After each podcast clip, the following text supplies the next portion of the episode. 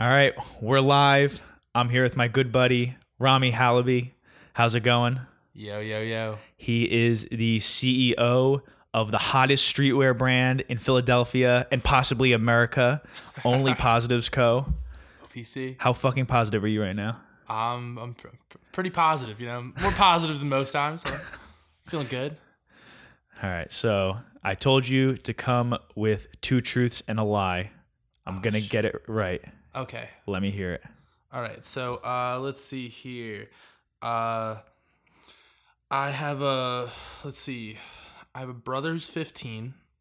Um, my, my great or like third aunt is the or former queen of Jordan. And, uh, let's see, and I was born in Miami, Florida. You were born in Miami, Florida. Your like third aunt, you said? Your aunt Yeah. was in the former queen of Jordan. former queen of Jordan. You have a brother that's 15. Hmm. So you're the third person I've done this with. The other two I fucking nailed and it was sick. But now I don't know. I'm not sh- as sure at these. Um, I'm gonna go. I'm gonna go Queen of Jordan is wrong. It's false. Queen of Jordan is true. Shit. No. I feel like with those things, it's like so random that it's got to be like I was you gonna- couldn't just make that one up. Well. You made up the Miami one then? No, I was born in Miami. My brother's ten. Oh damn, that's Yeah. that's, a good one. I thought it was gonna be like she was the queen of. It was like something Oh, else, okay. like another That's country. possible, yeah. That's what I thought you were gonna do something like that. It'll really Yeah. screw me up. All right, so damn, that sucks. I was hoping I would just go undefeated on all of those. All right, Glad I could break the streak. no, I'm kind of mad about it, but I guess you have to be you have to be positive. So I guess you have to be happy about it. All right, so I know what OPC is, but for those who don't, explain like your reasoning behind it, like what made you want to start it, like what's the idea behind the brand. So, so Only Positives Co. or OPC. Uh, it's a photography-based lifestyle brand, and our whole thing is kind of we're working to combat negative urban stereotypes and spread positivity. Um, and it started like I guess like two, three, or unofficially in like December of 2015, and uh, we were it was I was basically like I played basketball at Gettysburg, and uh, it was winter break, and like for basketball players, like you have to stay on campus during winter break. You get like 10 days or something. It sucks to go home. And there's a lot going on in, in uh, Gettysburg, Yeah, Pennsylvania. Exactly. At that There's time. absolutely nothing to do in Gettysburg, Pennsylvania. And so like we would just literally sit there and just like watch Netflix. And so I basically had watched all of the shows and I was just bored out of my mind. Like there's nothing on Netflix I wanted to watch. So um my my homie Will, who I grew up with, he was like he was more into photography than me at the time. And uh he he so he had a bunch of landscape photography that he would always like just post on Instagram or something. I was like, yo, like why don't you just send me some shirts or send me some photos and uh I'll like try to see if I can get some shirts made and like we'll just see what we can do with it. And so it started just like not really a brand, just like us selling like shirts with f- photos on it. Um to buy your beer for uh, the weekend. yeah, exactly. like, and then, but then, like me, like I had to have like I was like, oh well, look, let's have like some type of positive thing on it to like separate it from any other any other like brand because it's so easy to make a like a clothing brand right now like you can just put anything on a t-shirt and sell it with things like drop shipping and stuff and so uh to try to differentiate i was like oh well let's create like a positive mission behind it um and then that's where i kind of looked at it as like the aspect of well I- liked i really liked i've always been fascinated with like landscape photography and so it, it was like highlighting like yeah we had the pictures of like the philadelphia skyline and like new york skyline and stuff but like we really liked kind of like the more almost grimy photos of like places kind of more in the cut in these cities and so it was like highlighting those places and so then we developed the idea of only positives because in film photography like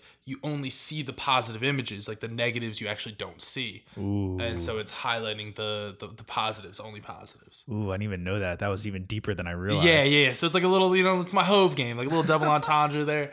Um, yeah. So, but that's basically how it got started, and then we developed like a whole, like, kind of more brand identity behind it from there. So is that implying that other brands are negative? Um, I mean, so that's like the I'm gonna I'm gonna give a political answer here. Uh, uh, like a lot of people think like like because I'll say some dark shit sometimes, and people will be like, "Well, Rami, like you run only positive. supposed to be you're supposed to just be positive." Like, and I'm one of the most cynical people like you'll ever meet. Um, I'm not like I consider it like I'm generally like a pretty happy-go-lucky person, but like I'm not always bubbly and ready.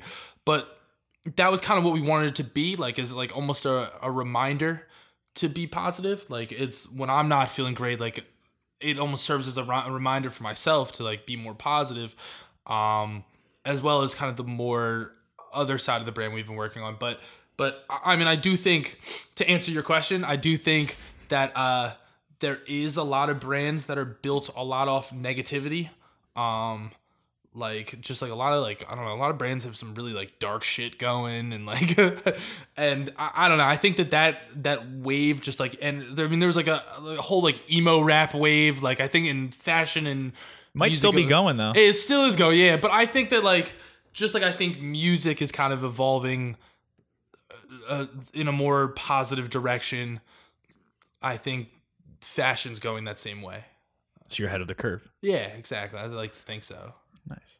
Um so then what is like what do you use to draw inspiration for like the different things you put out? Like are, are you do you sit down and try to think of stuff? Do things just come to you?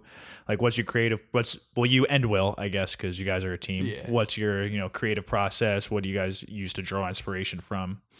Um, I mean, I'm gonna speak for Will here as well. I think a lot of the times we just really like pull random shit from just like things we see and things we come across, and um, like like even just visually uh, uh, bigger ideas as well as just visually like i'll see something i'll be like oh that looks cool to me like i'd like to do something with that. Or just like a concept like i came like the next thing we're working on is the positive liberty thing and i just randomly came across that definition somehow i don't even remember and i was like oh like there's like a whole philosophical background to this topic and i was like ah like i liked it and so i kind of wanted to dive further into that so then like we're working on this whole release behind that Uh, and then but like the the RPS rpst which you're so Which I'm rocking yeah, right now. Pan- rocking I, I right told now. him pandering to my guests. I'm wearing my OPC shirt right now. So, yeah, it's I'm not complaining, but uh it was like the it started as Will was really like, "Yo, I really want to do something with the concept of rock paper scissors." And so uh, Was there a reason for that? Or you just like, was yo, he was just like he said that he was at work and like he was like playing rock paper scissors over something and he was like, "Yeah, I really want to do something with rock paper scissors."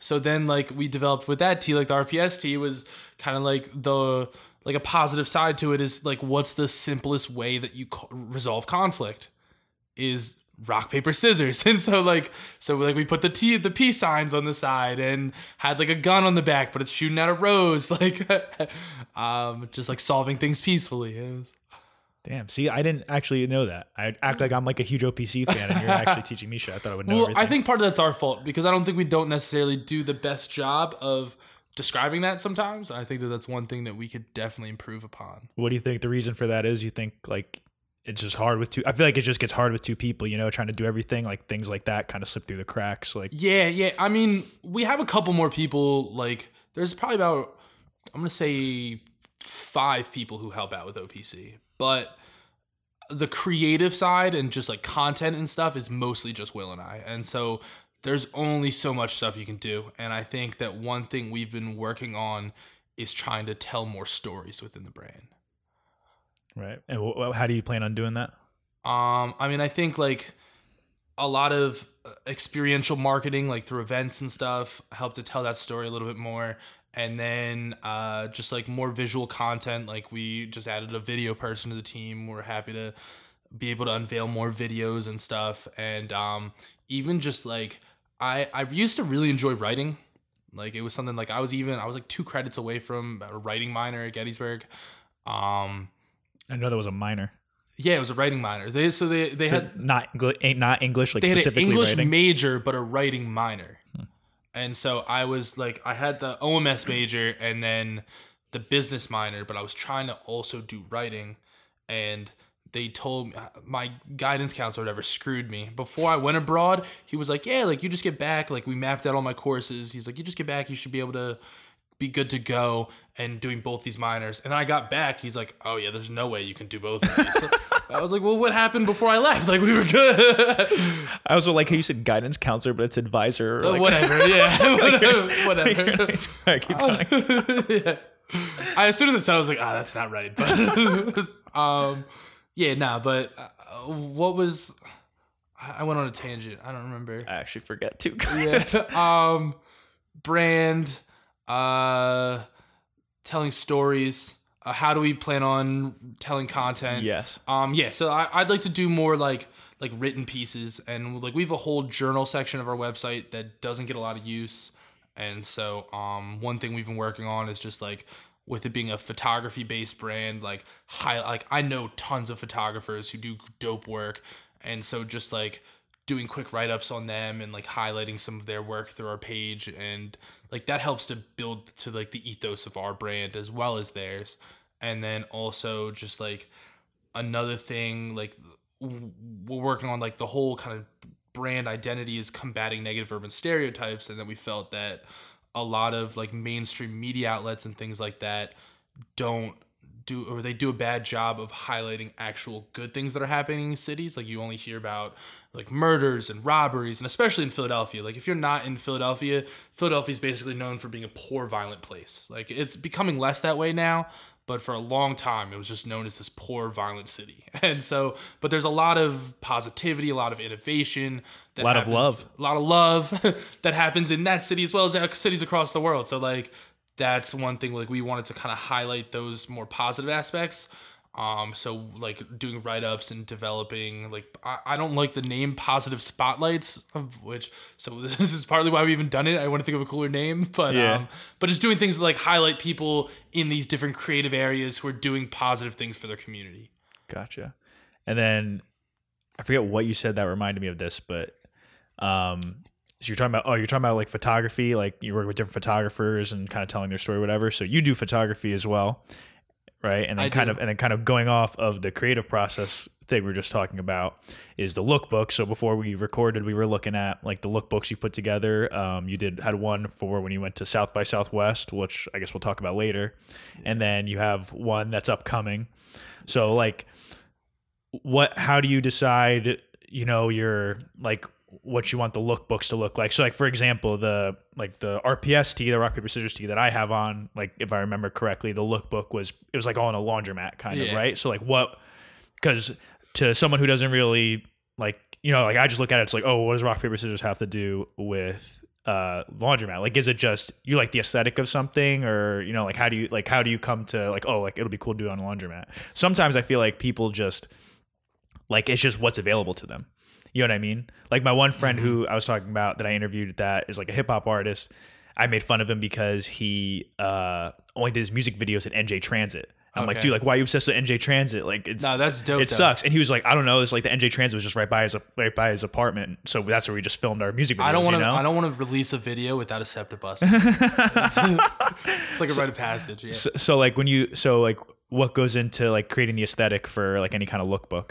Uh, I honestly like want to say it's a long thought out process, but it's really not. It's really not like it's really like the the RPST and the laundromat. Um, because sometimes my like brand side of me can battle with just my like creative photographer side of me, and so sometimes those two don't necessarily line up as much as they should. And I really like Will and I both just thought like, yo, it would be really dope to do a photo shoot in a laundromat. Like I hadn't really seen it. I mean, someone's probably done it, but like I hadn't really seen it much. And then like we kind of wanted to like have a like the brand be like a real grassroots. Like I don't want it to be in any like high end. Like Yeah, like you're in like a studio. or yeah, something. exactly. Yeah. Like like we've done some studio stuff, but like I don't want it to like like b- be on like like photos taken on a runway or something. Like it's like it's a, like it's a real streetwear brand. Like it's meant to be worn on the street. Right. And so like in your everyday thing and just like what's an everyday place is a laundromat. Um and so it was just so we wanted to we really just wanted to do a shoot in a laundromat and I was really happy. Honestly, like this goes back to us being like less positive than we should be all the time. that photo shoot was really dark. It was like, like, like it was a really dark. Like we looked at that photo shoot, we're like, yo, this is dope, but it did not turn out like as like, look as positive as looking as it should be. But but I really liked it. So we really, Yeah, but that's kind of what I was saying. You know, it's just like sometimes people, it's like sometimes like you were explaining some of the other things you do and how all these deeper meanings, but sometimes it's just, hey, like it's just my artistic vision. I just like the aesthetic of something. You just go for it. You know? Yeah, like exactly. Some, some things Mhm. have a deeper meaning and they're very thought out. Some things it's just, you know, it's how I want it to look and it just, you know, just ride with it. Just, Yeah, just it follow whatever you think, you know? definitely. Um, so it's pretty much it's a small team. I forget how many you say are helping, but essentially you and Will are you know Yeah, so- driving the whole thing. Yeah, so we have like uh, so Will and I do pretty much I mean most of the stuff. Uh we have another kid who helps out, Gunner. He's super dope. He does a lot of the video work. Um and we're actually bringing him on as like a part of the team. Uh I went to high school with him and he like hit me up and just wanted to help out. Um and he's been a good fit. And then like honestly like uh, the biggest thing which i have a lot of friends who run kind of smaller businesses of different sizes and like the biggest thing is just finding a team that works it's it's hard i mean i know you've said you've had some issues Yeah, I with was, this I as was well bitching about that before we got on. How Exactly. I'm the lone wolf doing everything alone. I don't know how to do anything, and it sucks. You need, well that's the branding you gotta rock with it I know. I, You ki- I kind of like box myself in. Like I got to do everything by myself. It's all gonna turn out like shit. Um, so yeah so so like we have another kid that i actually met abroad and um he he helps out with a lot of like the accounting stuff that i just hate doing yeah, dude. That's what I need. I need like I need like a CFO yeah like who I don't have to pay. Exa- exactly like he does like like he gets just I, I mean i still do a lot of it because like since he he actually lives in california um and so he basically just like will call me every two weeks and be like yo what the fuck like you didn't update QuickBooks, like, Yeah. like uh, that's and that's what I need. Just like someone to be like, Yeah, just "Oh, be on top of you." at?" Yeah. Um, and then another one of my uh like high school friends, he he's actually down in Atlanta right now. Um, but he's been helping out a lot and just like a like he, more of like a business brand strategy guy. Um, and we have like some long term plans in the works. He's actually down doing uh working with this company called Alta Gracia down in Atlanta, which is a uh it's basically like they were a direct to consumer brand or excuse me, they were a wholesale brand, but they're working on like building out a a branding for a direct to consumer brand. So he's helping out with that down there. Gotcha. Um, so then you got people helping you, but like the creativity stuff is just you and Will. Do you feel like it? Do you ever? Do you guys ever butt heads or have different All the time. differing All- all the opinions? time. So how do you how do you resolve that? So like it's funny because Will and I, I mean, we've been friends since we were 12 years old, and so and we've always like people are always like, I don't know how you guys get along, like because we generally have the opposite view of everything. But sometimes that's good though. You can't. It you can't, is, you can't exactly. You don't want a bunch of yes men. agreeing. Yeah. Yeah, exactly.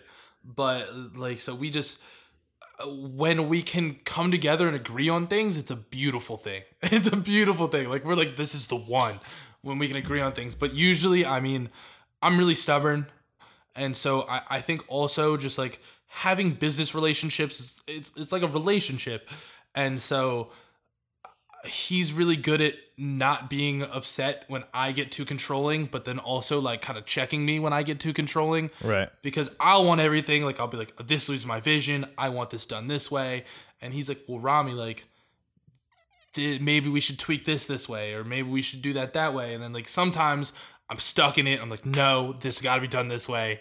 But usually like he makes improvements, and so it, it, it's worked well. And so Yeah, I'm kind of like that too, where I'm super stubborn. Whatever I think, I feel like I got to do that. But that's what Mm-hmm. you need. You need someone who will be honest with you and not get offended when you're being a stubborn asshole. Like like, exactly that's and all- like yeah. people people also, also oftentimes are like oh don't go to business with your friends like but you can just got to be the right friend. exactly yeah and i i think the one thing about being in business with a friend is like he can tell me Rami, shut the fuck up. like Yeah. that's a dumbass idea. Like Right. and I, I won't I won't feel any type of way because like like it's we're friends. Like it's just You kind of you kind of earn that right. If it's like a random person, yeah, take like some more. random businessman telling me to like just shut the hell up. Like Yeah. I'm gonna get upset, but like I, he might be right. but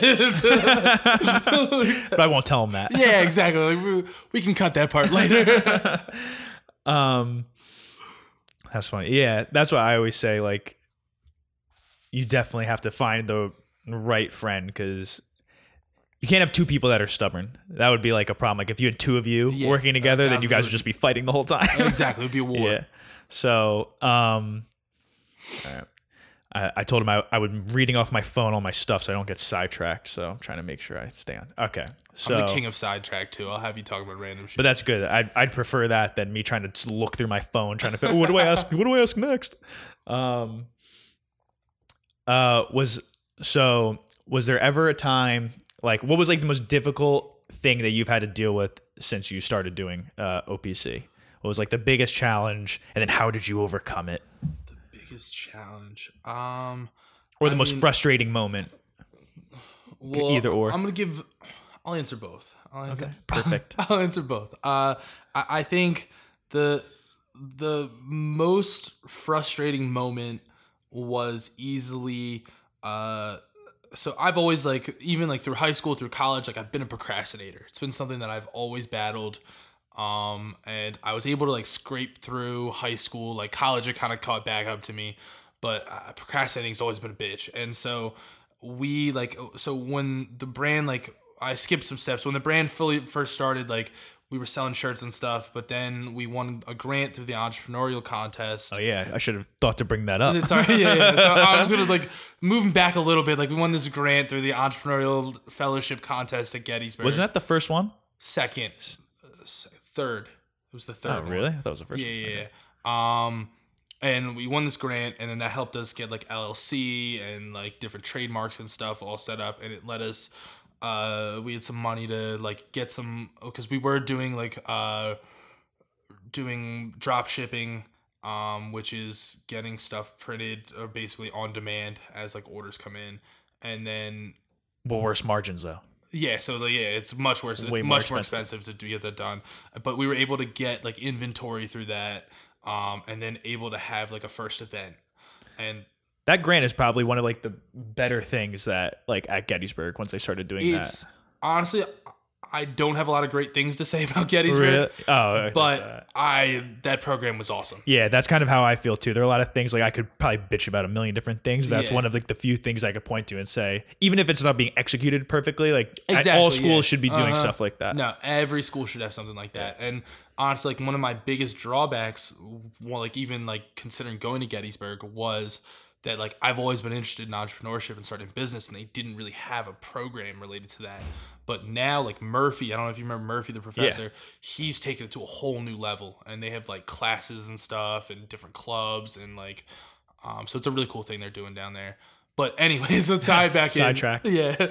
Uh, they so I, I won that grant and then uh, we were able to like buy some inventory, plan an event, and so there was like a mix up. I waited basically until uh, like two weeks before this event. We'd been planning this event for like three months. I waited till like two weeks before this event to actually order the inventory. To order the inventory. yeah, yeah, yeah. It was it was just like And you got it? procrastinating. So so I like I ordered it and then uh I had but I didn't fully know what I was doing and so I hadn't like vectorized the graphics properly or something. So I kept having to send the stuff to him and then he kept being like, "Nah, this still isn't it. Like still isn't it. Still isn't." So I, and then so I thought like he had given me an original date the first time I contacted him, but then he hadn't gotten the corrected graphic for another like four days. And so, but the day he'd given me was the day before the event. And so then I call him the day before the event. Like we have everything set up at the space. Like I'm just, hey, I'm just calling in to make sure we're all good to go for tomorrow. And he's like, what? and like my heart sank into my chest. Like it was the worst feeling ever. Oh He- my God. Yeah, he called me and was like, and uh, I I just like froze up. He was he and he said he was like, oh, like there's no way that I could have got this done in that timeline. Um, he's like, uh, the original date I'd given you was before you had sent took five extra days to send me the right graphics. Like, uh, so I'm not gonna be able to get this done. And I was like, well, is there any like more money I could pay you or something to get this done in time? Like, and he's like, no, like I just can't do it. And then so I had to go. I remember this dude. I was so embarrassed. I had to go pick up the garments from him, like half printed. And then I called every printing shop in like the city of Philadelphia and basically begged each one to see if they could finish this printing job. And then like we found one, this dude I remember the dude, I had to go pick up the stuff from this printing because some of the stuff was like half done. I had to go pick it up, and he was just like, he was real cool, but like you could see the fire in his eyes. Like he was pissed. and I haven't, like, if he ever hears this, like he probably won't, but I'm sorry.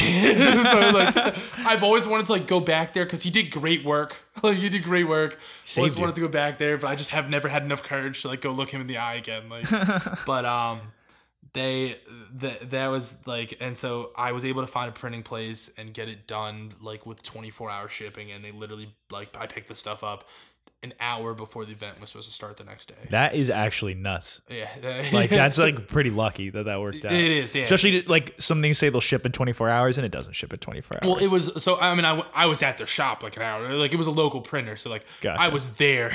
They're like, "Yo, is this ready?" Is this ready?" um. So yeah, that was lucky. That was like the biggest like uh oh moment I've had. Um.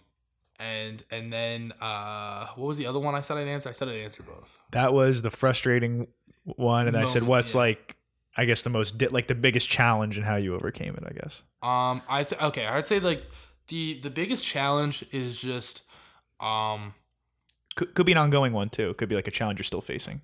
Yeah, so I, okay, I'd say this is a challenge I'm still facing. I, I think that like it's just I don't know the the like fashion industry and like a lot of the creative industries are, are really cliquey. They're really cliquey industries. Like um I mean partly like I know especially in Philadelphia like it's a really tight knit community, and so just coming like uh, like one of my biggest like I really kind of wish I had gone to school in Philly because I've always wanted to stay in Philly. I've always like like knew I wanted to be there and so just I was like a couple years behind everyone in like networking. And so just talking to people and being involved in that like had been a real challenge just because I didn't know a lot of the events that were going on and I didn't know a lot of the people who were doing these really cool things. And so like I a lot of times like I would just show up at these events like I wouldn't know anybody and I would just like stand in the corner. Like I would just stand in the corner and then and then suddenly um I mean honestly like I had and then I became known as the guy who was always at the events like it was like Yeah, that random guy who's always standing. and- and, you're like- also tall as hell too. So Yeah, it's like exactly, tall ass dude standing there by himself. so I had people come up to me and be like, "Yo, like I've seen you around. Like, yo, you're everywhere." Like, and then I I made friends that way. Like it was just by people, and I've been able to like meet cool people who are doing all these dope things, and like uh, like trying to get like immerse myself in that community. I'd say it had been a challenge, and Yeah. is still continuing.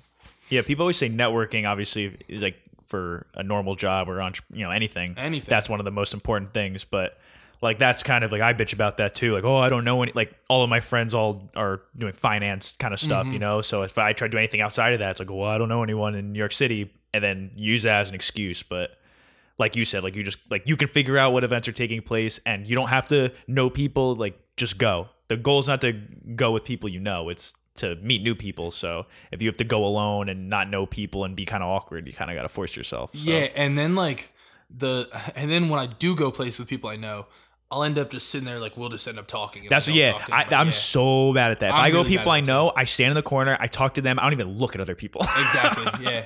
It's maybe I'll say hi So to like one person I kind of Yeah. know, and I'll just go back to my conversation. yeah. And so that really like coming home from school and being at school, like going to a school not in Philadelphia, like I had to go just kind of throw myself into these events and just go talk to people and like really kind of stick my head out there. And it's, I mean, I'm good at talking to people, but I'm gonna say I'm not nearly as social as I used to be. and so like I think Gettysburg. that's just that's just getting older though. Yeah, that's that, and I I felt really like over socialized at Gettysburg, Yeah, true just too. because like you're just constantly around people, especially living in like a fraternity house and stuff. Um, and so I, I like sometimes I'll just be like I don't want to go anywhere, so like forcing myself to go out. right. Yeah, I'm kind of doing that too. Like I hate going out now. It's like the worst. Exactly. Yeah, I hate it so much. I mean, Jared and I, like my roommate, will uh, we'll oftentimes like it's Friday night and we'll just be like, well, like we could go to a bar and like do this at a bar, or we could just stay here and do this. Stay like, here, in the do fridge. it, Yeah, not like- spend money. Exactly. I'm yeah. not going to talk to girls anyways. I don't Exactly. to That's about it. Yeah. It's like it's like let's be honest. Like we're just gonna look at some girls from afar and be like, oh, she's good looking. think, think about saying something, get nervous, cry a little Exactly, bit, and go home. yeah. Get Repeat. pizza and go home. so so fighting that I'd say had been like or is an ongoing challenge. yeah, that's actually something I need to do. Is like, and you know, it's funny. My mom actually bitches to me about that. Time. Like, you gotta go meet new people. And like, no, I was like, yeah, yeah, yeah, okay. But like, she is right. You gotta. No, my mom says the same thing. My mom's like, like my mom always goes, which is pathetic. My mom goes, she goes, you know, Rami, like you're 23 years old, but like when I was 23 years old, like I was out talking to people and going to events and stuff. Like you're like an old man. Like she's like, she's like go like live a little bit. Like go like even like I mean we'll talk about it later. But like when I quit my job, like she was like, yeah, take some risk. Like you don't have any kids. Like it's um and so so just like that's been a big big challenge. Yeah, you just gotta put yourself out there. Yeah. Yeah. Um. So you're talking a lot about how you would it would have been you know probably beneficial if you had gone to school in Philly. You know, it might have been help that might have helped from like a networking standpoint and that kind of stuff. Um. So with regards to OPC, do you feel like you um like your focus is on Philly? So are you really trying to just focus on growing it within the Philadelphia community and then out like what's kind of like your growth strategy because i feel like some people you know might not focus as locally but you guys are you know you're very focused on like the urban philadelphia type area i know you have some like new york stuff too like even your early stuff you had pictures of you know different places in new york right but Yeah, so so like so Will is from like New York, from Staten Island. And uh so then we kind of like especially he was living in New York at that time. And so we like just by virtue of that had like we're doing stuff from both places. And then we actually made a conscious effort to kind of cut out the New York as much and really try to build in Philadelphia because it was just like what we're really trying to do is build a community. Like we want like we feel like there's a community of people who feel the same way about how like their city isn't properly being represented and like we kind of want like OPC I, I always say like OPC to serve as the uniform for that person. Like so like just in the same way you see somebody walking down the street wearing a, a supreme hat like you know what their interests are. Like I want that same thing for you see somebody like in an OPC tee or something like that to so so we really dialed it back and are trying to really focus on Philadelphia right now um, and building keeping building that community. But the ultimate growth strategy is I believe that that same kind of ethos exists in cities across the world. Like I think that I think that a lot of people in any city feel that the wrong things are being focused on in their city. And so so like while our real focus is to build that community in Philadelphia like once that's built here I'd like to go and build on those things in cities across I mean the world. Right. Yeah the community thing should be the goal for everything because everyone wants to feel like they're a part of something you know? exactly. So- yeah. It's one of like the there's like some philosophical thing or psychological thing about like the seven like things that every person needs to live like and one of them is like to feel a part of something sense of bigger belonging, yeah. and yeah um so I, I and I I really agree with that I mean but um I think I, th- that's basically the growth strategy yeah Gotcha. All right. So we're gonna move on to Sunday vibes. You're you do that every Mhm. Sunday. You got a new playlist. So disclaimer.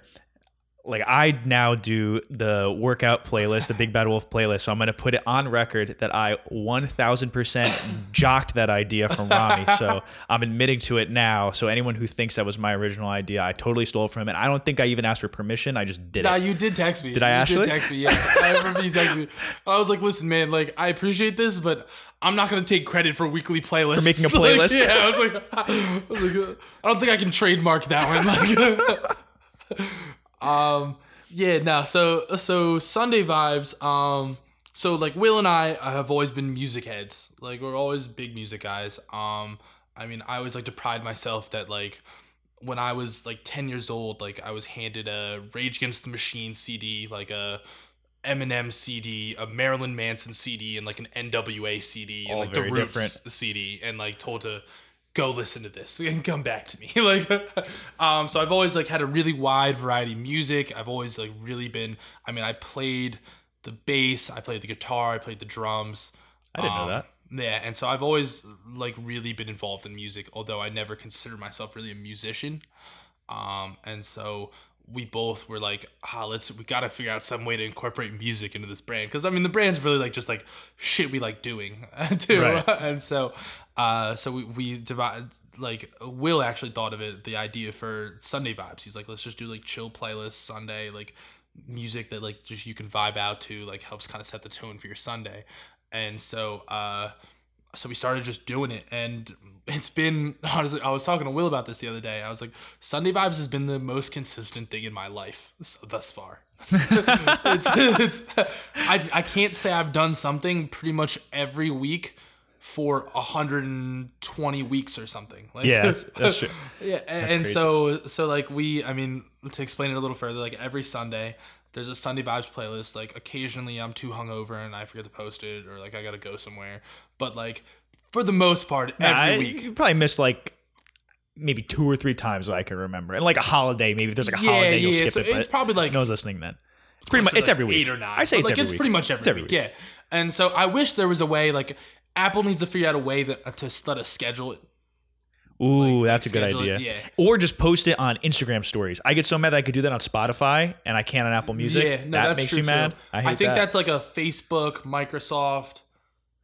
Like uh, I think Spotify is owned by like Microsoft or something. Like? I have no and idea. then Facebook has a deal with Microsoft. I think it's like it's political. I think why you can't. There's but, a um, deeper conspiracy. Yeah, exactly. Yeah. so, so I, I mean, altogether, I'm gonna say on record, Apple Music needs to pick their shit up because I I- since I started like so we started just on Apple Music and then we started doing the playlist on Spotify too because I had a lot of people saying like yo like I listen to Spotify we can't get these playlists and so we started doing Spotify and so like I'll just like now I have a Spotify account. Spotify's so much doper. It's like so Spotify's so cool. The only thing I say is I can, and I don't know if it's just because I always I used it first. Is I can navigate Apple Music better. I can Yeah, I I, can with that. find new music easier on, on Apple Music. I think we might be biased. Yeah, because we that's just what like I have been used, using it so much longer. But I agree with that. And there's there's like slightly more music on Apple Music. Yeah, there are some things that I'll find on Apple Music and I'll look it up on Spotify and it's, not there or yeah. something like that. Yeah, that's true. Um, but yeah, so so those, and then we were able to from there. Uh, we kind of wanted to turn into an event. And so, so the Sunday vibes, like we've been doing, we were doing it once a month. It ended up being too much. Too much. We changed it to like once every other month. Um, doing like an experiential event at. Uh, we partnered with Saxby's. It's like like a pretty decent sized coffee chain in Philadelphia, and um, we go to a shop and like bring in local artists to kind of fit that Sunday vibe. And um, we do like DJs and stuff too, and they play some music for a couple hours. We have like some merch available. Um, so it's been cool to, watch like it grow from just a playlist. One thing I like that, like doing that, you do it in other ways also, but I feel like, and we were talking about it with the lookbook, how you said you made the lookbook, and then someone was like, oh, I never thought about actually making a physical book, even though it's a book. Mm-hmm. But I feel like you definitely, you and Will obviously, but you guys try more to make things more in person than some people will just be like, you know, behind their phone or behind the computer doing whatever and it's all like online. But I feel like, you, and I think that makes sense from I want to build a community standpoint to try and make more like physical events for things to go to and like different types of things. I feel like that's, you do that probably more than most people like starting a business, it seems like. Yeah, yeah, I, I agree. I mean, I think, I, I think people people buy like especially when there's so much things available to purchase nowadays. Like people really buy off of experiences, I believe, and so so like I was even I forget the dude who runs um round two he runs this shop called round two it's this vintage store and uh, he was really talking about like how he never wants to have an online store like all he wants is for people to be able to walk into this store and I- think it's um sean weatherspoon or whatever the dude Wotherspoon? yeah the dude The, the, the, made the shoes Nike? Yeah, yeah, yeah. Um, yeah, he. I'm pretty sure he's the one that runs around too. I could be wrong, but um, but yeah. So he was, so he was talking about it, and he was like, yeah, like people walk into my store, they remember talking to us, they remember like uh, meeting with us and walking and how the store smelled. And he's like even if like he's like he's like even if the store stinks and smells like weed or something like people still remember like yeah like they'll tell their friend yeah I went to round two like it stunk the store smelled like weed. And then like their friend goes to go see if the store smells like weed. Like it's and so like people really remember those things other than just going online clicking buy and then getting it sent to you a couple weeks later. Like and so that's why even in an age where a lot of people are saying don't do like brick and mortars and stuff like our ultimate goal is to open a brick and mortar store Right. um and because that's where i feel like we need a community hub for like those places and experiences to live I feel like everything's just going to regress to that. You know, it's like everything's all online. Eventually, everything's going to go back to brick and mortar. I feel like it's just going to cycle through, probably. no i agree i think it's just like everyone listening to vinyl or like everyone shooting film like it's Yeah. I, I think it's everything kind of retracts back and goes in circles like Right. and so or like people wearing like bootcut jeans like, like Uh, I hope that doesn't come back. yeah. and so like everything everything that was old uh, i think recycles Yeah, we start wearing like really baggy clothes again. That'd be sick. ah that'd be gross although i will say that i'm happy to see like like I, in like middle school like i put on some foul tight jeans like that was a bad phase too I don't know if I ever, ever did that. really I i, had some so. like mad tight jeans I don't know. I got fat legs. I, got, I do I too, got really so fat thighs. like- yeah. So I think like no matter what I get, they're always kind of like that, probably. So that's true. That's I I'm a big it. sweatpants guy. Yeah. I get like sweatpants that can rock like kind of in casual situations. Yeah, but you're not like short and stumpy like me. At least I look like a big little a little meatball. That's fair. um. All right, so then, um, in an attempt, I assume partially attempt to network and to try and like you know grow the brand, learn more. You started, you joined, or I don't even know how it works, but like you started doing stuff with Rec Philly, right? So like ex- explain explain that to me. Maybe I don't even totally get it. I'm sure nobody else listening gets it. So how, Um, how's that whole? Yeah, so working? so Rec Philly. Uh, so how I got interested to, or like introduced to Rec Philly. Um, actually, this guy, uh, really good guy, Zach Pierce. He runs this brand called Bump Out, which is the speaker. And uh, like their whole thing is like it's got an expandable box. I should have brought it. It's a cool speaker. It's, I always say like he needs to make me a salesman because I love pitching the speaker. it's like it's it's like an expandable sound box, and so it's like a compact speaker, but you can hit this button and it expands, and like that makes the sound way better. And so basically, cool. I, I got connected with him actually through Roby Birch. really, Yeah, Roby Birch. Uh, the legend. yeah, he he was like, "Yo, this dude just sat it, or he's like, I just sat in on this investment meeting like with my dad." And uh, this dude was seemed like someone you'd be interested in meeting. Here's his email. You should link with him. And it's honestly the coolest thing Roby's ever done for me. and, um, and, and, uh, like by far, but but um, but yeah, yeah. So so he connected me with him, and I like went to this dude's office, and uh, he he like was interested in real estate, and this was just kind of like a passion project for him.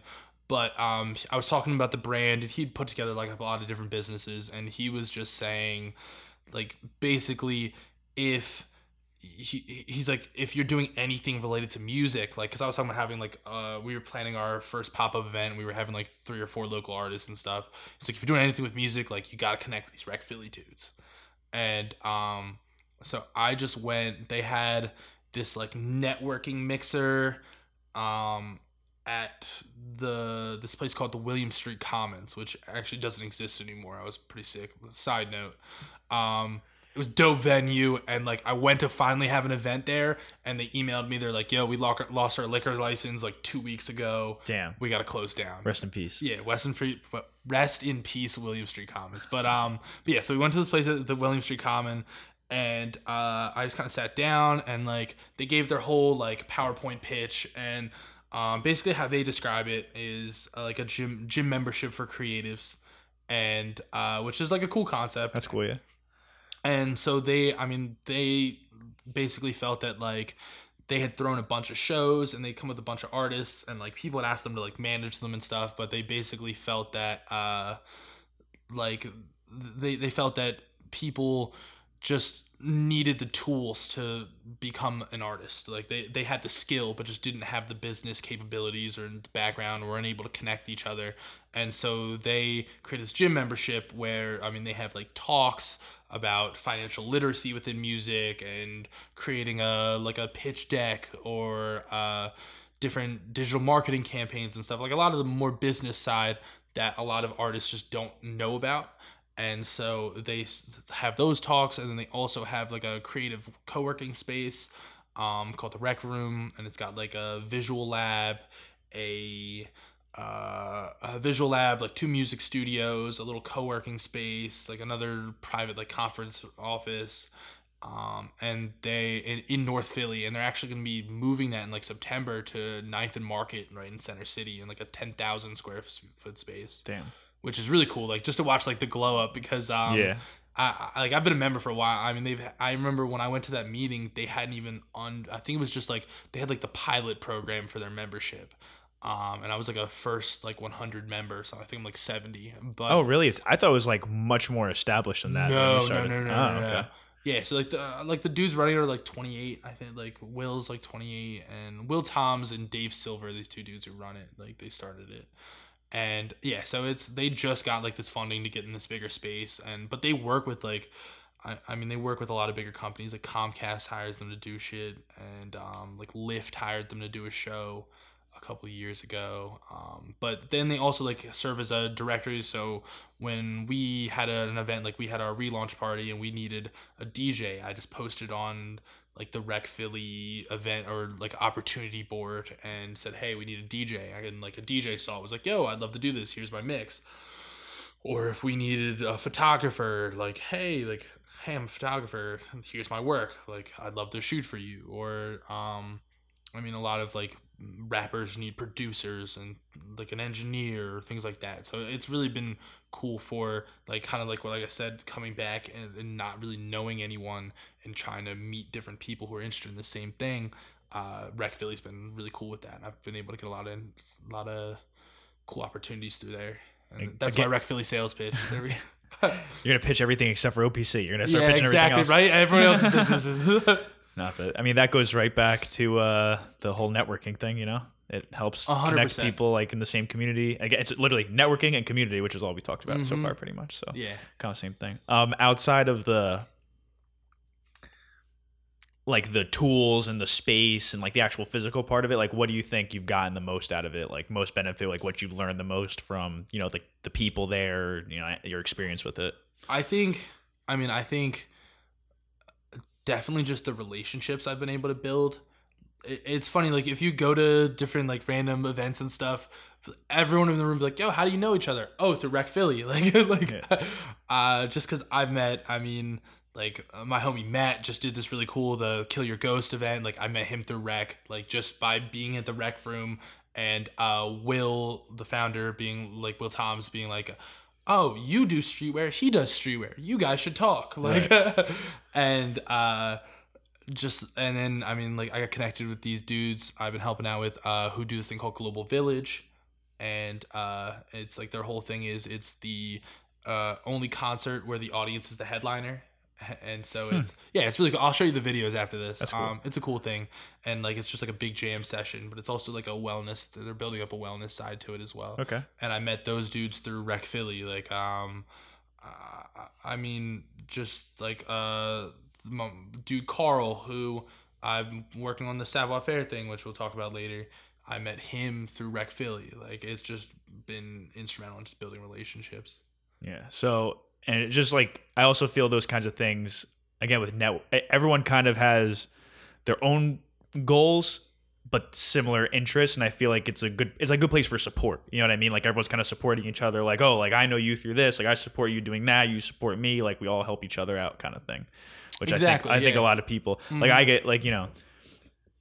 Like I kind of get frustrated sometimes, it's just like in general, like you feel like you're doing things and you feel like there aren't people around you supporting you and it's not even necessarily that they don't support you it's just you're not around those people who like are on your same wavelength kind of thing so i feel like that's a good way to get with all those people I mean, on that note too, just like one thing I've learned through all this, I forget who else said it. Like some rapper said it. I think was like, "Don't expect your friends to fuck with your shit." It's- it's you know, and hon- honestly, honestly, that was a big thing I had to get over when I started doing anything because I kind of like, for example, all the the like apparel I had made, I kind of I got probably more than I should have, and I kind of knew that, but partially I was like, I assumed, oh, like X number of people. You know, like oh, like he'll buy something, she'll buy something. You know what I mean? Like, oh, they're my friend. Like, they'll just buy just because they're my friend. They're nice. Like, you know, whatever. And then like that wasn't necessarily the case. Or you make videos and you're like, oh, like, well, I know like these people watch it, or they'll like post about it, and like people don't. It took me, it took me a little while to finally get over that. Like, just don't expect people to do it. And it's not even like a, it doesn't mean it's not, not, a your diss. friend. Yeah, it's not a diss. It's just like people are just in their own world, and like you got to give them a reason. You know, some people. You know what I mean? Mm-hmm. I almost think like it's almost easier to prove things to random people than it is to your friends. Yeah, I agree with that. and so that was that was one thing. I mean, I like I uh, we got a bunch of shit made. Like I remember I was selling I was selling shirts out of like ATO, and I was like, oh, everyone at ATO buy a shirt. Like, and I think like like five ten people bought a shirt, and like I was Yeah. happy with that. Like. But uh, it's in. I'm like my immediate friends hadn't bought shirts and stuff after like two months of me selling shirts. And I was like, yeah, like what up? Like I thought we were friends. Like, Right, yeah. And so it's like it's nothing personal. You just can't expect Yeah. friends immediately. Yeah, it's hard because you feel like you're like putting yourself out there. You're like, oh, well, I know these, like X, Y, Z, like they'll do whatever, and then you're like, oh, what the, like, what the hell, like, do they not fuck with me, like, blah blah blah, Exactly. like, do they hate not like what I'm doing, like, Yeah. yeah. it took me a little while to get over that. I feel like that also makes it's like when you do like you guys are doing like the Sunday Vibes experience and other types of events. I feel like that makes it even hard. That's even an even bigger ask. You know, it's like asking people you know to go to things is an even bigger ask than just being like, oh, can you just spend 20 bucks or just like Mm-hmm. tweet this or post this or, you know, just tell someone about it. It's like, I think that makes it is like when you're, especially when you're first starting out doing the events thing is even like a harder task to take on because you're asking people to literally like go out of their way to go somewhere, which is like, It's- you would, you would think you would think you'd rely on people that are super Mhm. close to you, and then it's like they won't even do little things. It's you know you can't rely on them to do that kind of stuff. and we've thrown events where none of my friends showed up. it's, it's, we we've thrown events where like tons of my friends have come and I was hype, but we've Yeah. also thrown events where like I was, thought my friends would come and they just didn't come. Right. Like, that was even like I forget. Was it your relaunch party that I went to? yeah. Yeah, like that one. Like there wasn't like too many Gettysburg people there. Like I thought. A Yeah, I thought there was gonna be more too. Yeah. and just like a lot of them didn't come. Like, it's, Yeah. and you got to just not be upset about that. Like, Yeah. it's, yeah, like, I used to get, dude. I used to get so butthurt about like I was even doing like as much as you are, and I would just get so mad. Like, why isn't this person like watching this? Why Mm-hmm. aren't they doing that? It's like you just got to get over it, and the sooner you get over that, like the better. Like, not everyone's gonna see the vision, yeah. like or see what you're doing. You know, you got to kind of prove it to. Them. And then like another thing is just like I'd sit back and be like, oh well, like that person's they're my friend, but they're not really my demographic. Like, That's that's not too. who I'm That's- trying to sell to. So, that's a very I good point, actually. That they're not interested in what I'm offering them because it's not made for them. Yeah, I actually never thought about that, but that, that's a good point too. Yeah, like if it was something they liked and you're their friend, it's like okay, but Yeah. like I'm doing fitness stuff, but if someone doesn't give a shit about that, like just because they're my friend doesn't mean they're gonna all of a sudden Exactly. be a Like meathead. you like them to, right? But it yeah, doesn't necessarily mean right. That's actually a good So. point. I never thought about that. Um.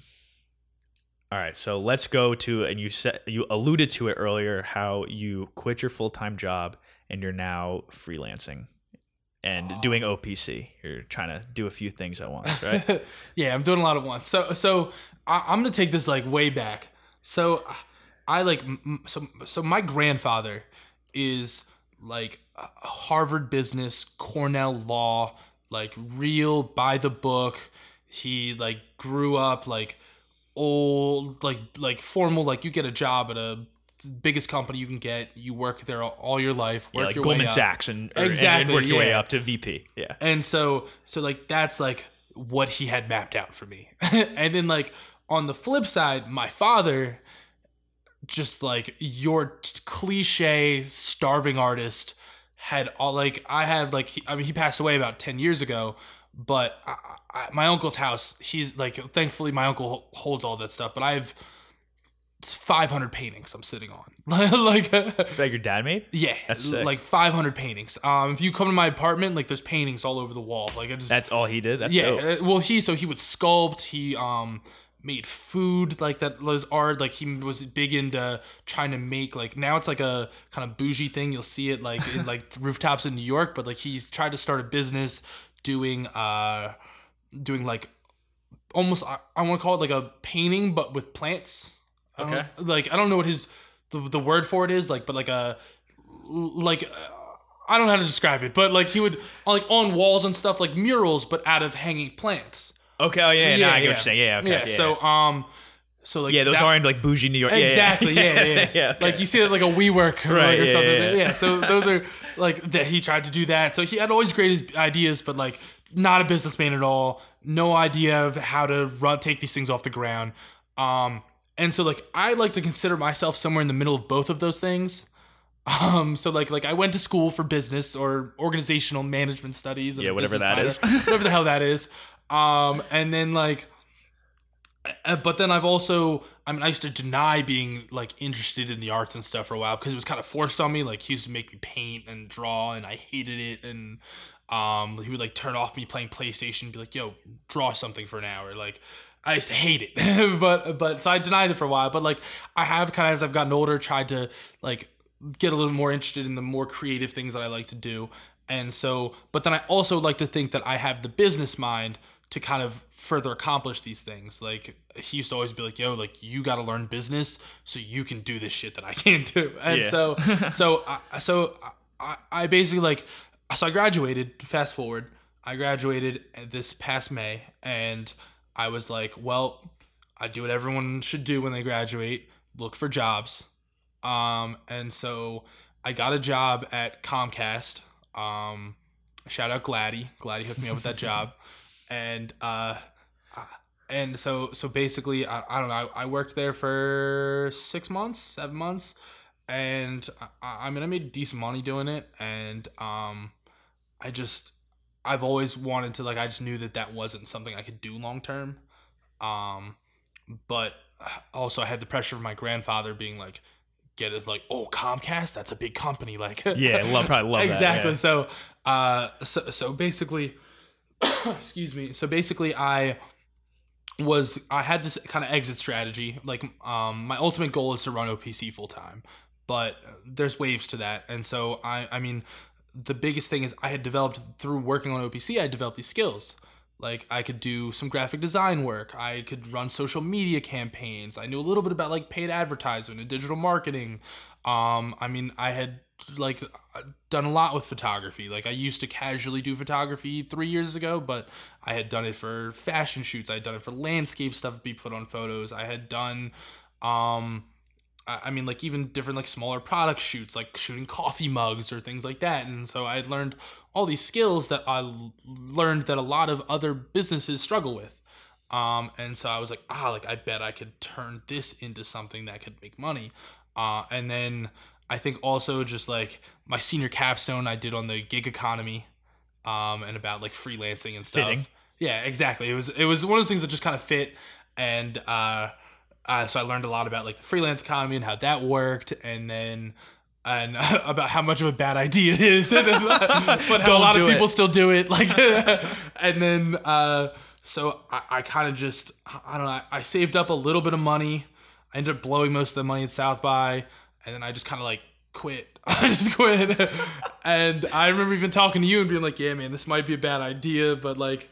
I just can't do it. I, I felt like I was going to, like I was driving every day to go to prison for eight hours. I, I hated it, and so I quit my job, started doing freelance stuff, and it's been going well. Were you hesitant to make that decision? Like, how long did you weigh that decision? Well, I mean, I, I was I was hesitant. I like I I- so I went into working at Comcast thinking I was gonna be there for three months. Really? That's it? Yeah, I, I was like I'm in and out. I'm in, I'm in and out. I was like this isn't for me. What's even the point? Uh, three months. yeah, just to get the money? Well, it was to save. Yeah, it was literally to save up money yeah. to be able to quit my job and like be able to pay bills. yeah. Um, and then three months, I was like, well, I can't quit my job. So- Yeah. And then six months, I was like, I still probably can't quit my job. But then I got into this train of like, I was I'm bad at I've always been bad at saving money, and I was like, if I keep doing this, being like, oh, I gotta save up X amount of money. Oh, I gotta save up X amount of money. I'm never gonna do this. And Right. so I just like I, I set a date. I set a date of March 20th. it was I don't remember why I set that date, but I just like I remember I tweeted it and like And like, Like I a remember, cryptic like, March I had coworkers like hitting me up, yo, what's on March 20th? Like I'd be like, it'll all make sense soon. I said that. I'm an asshole. I said that. but, uh, and so yeah, so like, I I said the date of March 20th, and um, and then I remember I was like work on South by, and I was like, all right, so like March 20th, that's like a week after South by, so like it won't look like I just like wanted to get paid time off at South by off because have been home for a couple days, like, and then uh, I I got back from South by, and I was like. I, I can't be here anymore, and I just like the the nineteenth I quit. the nineteenth I was like, I walked in and I was like, this is it. I'm done. I was like, I'm done. And they were really cool. I mean, they told me like they enjoyed having me there, and if I wanted to go back, I'm more than welcome. And I've been. It's been a couple months. and I've been doing well. Has anyone around you like told you that was a bad idea or kind of tried to dissuade you from it? Like, uh, more people have told me it was a bad idea than good idea, but but I, I think well, I also have. I mean, like through rec and stuff. Like I've developed a lot of friends who are doing their own thing. So like I gotta give a shout out to my guy Big Dan, um, my homie Big Dan. He um. I remember one day he sat me down, and this was like when I actually pretty soon just started working at Comcast. He sat me down and told me this story, like, cause he, he, he like he was like, yo, like, he, you know, you gotta. He's like, he's like quitting your job, like it's something like, he's like, you just gotta not get nervous. He's like, don't get nervous. He's like, if you if you get nervous, that just means that you're like opening your mind up for weakness. He's like, yeah, it's gonna be tough when you quit your job. I remember he was like, you gotta listen to him tell it. It's way funnier. Like, but he's like, he's like, yo, you gotta just jump off the cliff, and when you jump off that cliff, you're gonna break your leg. And he's like, you're gonna have to bandage up that leg, and then you're gonna walk, and there's gonna be a bigger cliff. And then once you heal from falling off that cliff, there's gonna be a panther, and you're gonna get mauled by that panther. But you're gonna have to get up. Are you ready to get like? it was violent. hilarious, yeah. And, and but it uh, but it really like stuck with me. It was and then um then like my other friend Miyako, he released this uh an EP called No Parachutes, and like the whole thing was about like you just gotta jump, no parachutes, like. And so I had that side, but then I also had like I remember just hinting to my grandfather like two months before I quit, being like, "Yo, pop, like." I'm thinking about quitting my job. Like, I think I could make more money just like doing my freelance stuff than I do at Comcast. And I remember he shut that down so fast. It was like 45 minutes of, oh, well, that'd be just a dumb thing to do. Like, you don't want to do that. Like, even if you're making more money, like, there's no career advancement. And, yeah. like, and so, uh, I mean, like, he, the one that really stuck with me was my friend John George, who is the most like risk adverse guy I've ever met. Like he, he just I mean he had like a 4.0 in high school, like 4.2 at Penn State. Nerd. like- yeah, exactly. Like what a loser. He he he works at he works at like McKinsey, like the finance or the consultant firm and um and I'm I was talking to him about it and he's like, "Well, it sounds like you really thought this out. Like you should do it." And I was like, wow, John George said I should do it. Like, he's been the one that's been talking me out of doing dumb shit since I was like 10 years old. And so I was like, oh, he said I should do it. Like, maybe I should do it. And then my mom was like, you have no kids. Like, do whatever the hell you want to do. Like, just make sure you can pay your bills. Like, you're fine. Like, Right. and so, so I had a, I had a real mix of both sides, I'd say. I think a lot of people who say like don't do it, it's just because they're scared themselves. Like they would never do it, so they can't put themselves in someone else's shoes. So they're just like, oh, like that's dumb. Don't do that. like Yeah, and they would I, never do it. I that. think a lot of things like, I mean, when people take risks, and it, like it never makes sense on paper. Like, Yeah, it, it never like like I, I think I mean, like I listened to the How I Built This podcast and good podcast. great podcast. Um, and a lot of the people are like, yeah, like I was working here doing this great job, and like I could have done that for the rest of my life and been totally financially stable and maybe worked my way up and had a successful life and paid provided for my kids. And but I just wasn't happy doing that and so I wanted to do something else. And now and it ended up paying out and now I'm a billionaire. Like not saying I am gonna be a billionaire off of selling t-shirts or something but like but like it, it, it's just people even though it didn't make sense at the time they took that risk and it ended up working out Yeah, and usually their story is like, yeah, I was sleeping on the floor of blah blah blah. exactly You know, like you, it wasn't working out sometimes for a long you gotta time. struggle yeah. yeah you gotta struggle sometimes Yeah. Yeah, it's it's definitely tough because most people are gonna most people if you want to take a risk it's a risk because it's something that most people don't do so the advice that i think you would mostly get is don't do it Exactly. so yeah. you kind of gotta Mhm. listen to yourself and not listen to other people you know so i feel like that's like a tough decision but you've been doing it for like a few months now and so far yeah, knock we're on wood. Gucci. We've been good. so i said so far so far. exactly. i'm not i'm not jinxing it you're good yeah.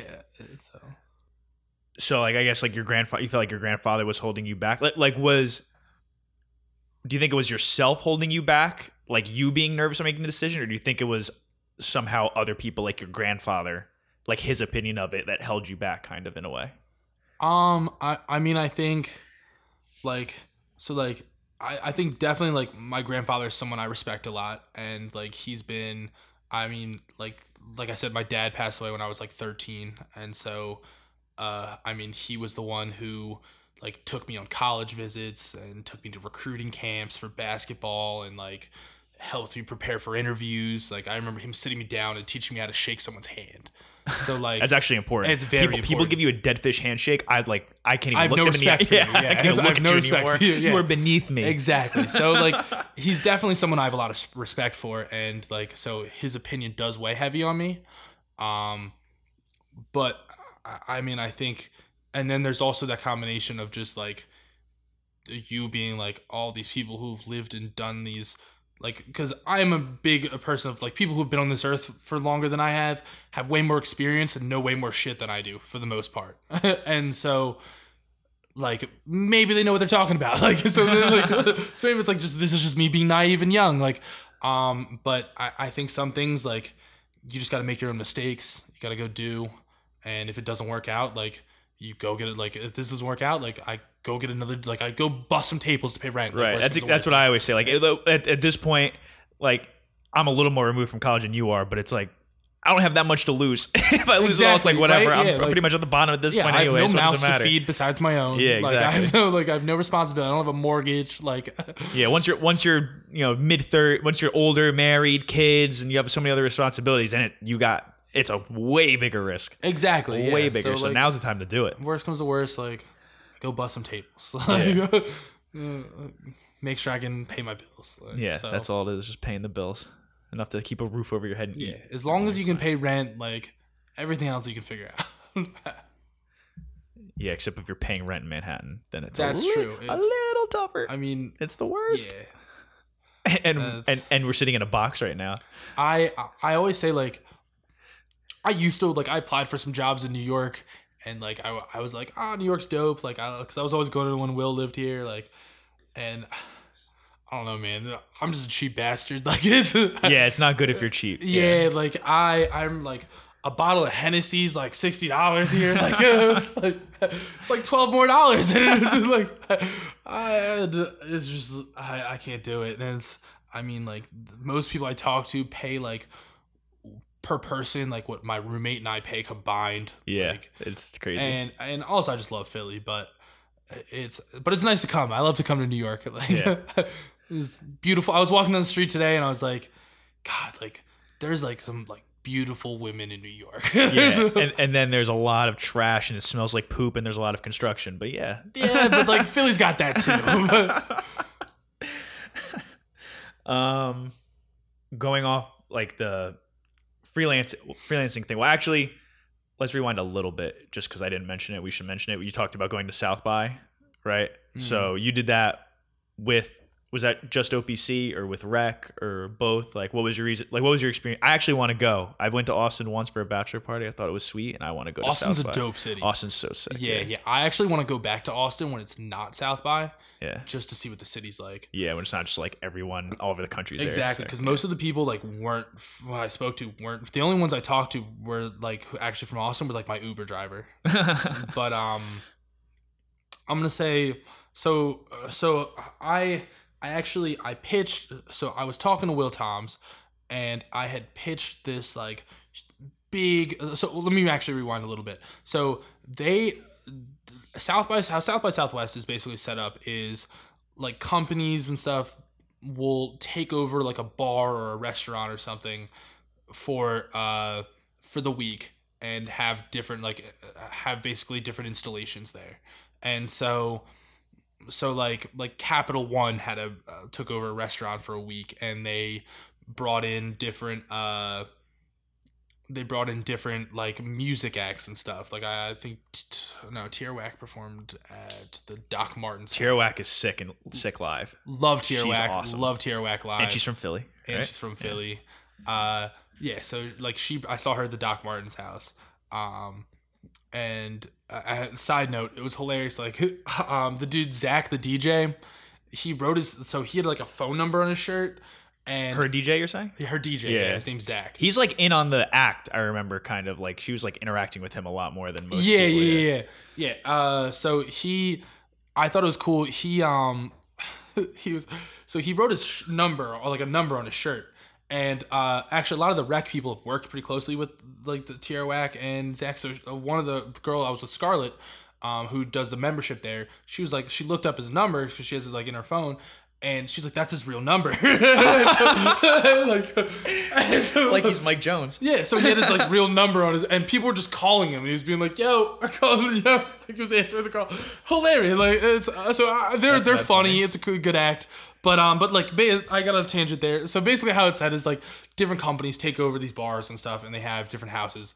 And so uh, like uh, the guys, Will Toms, I think, and Will Toms and Dave Silver had gone down. I think it was like five or six years ago, and they had went and saw everything, and they saw like there was a DC house, and DC like they brought in different artists from DC and highlighted things from DC, and they thought it was a really dope thing, and there wasn't something like that for Philly.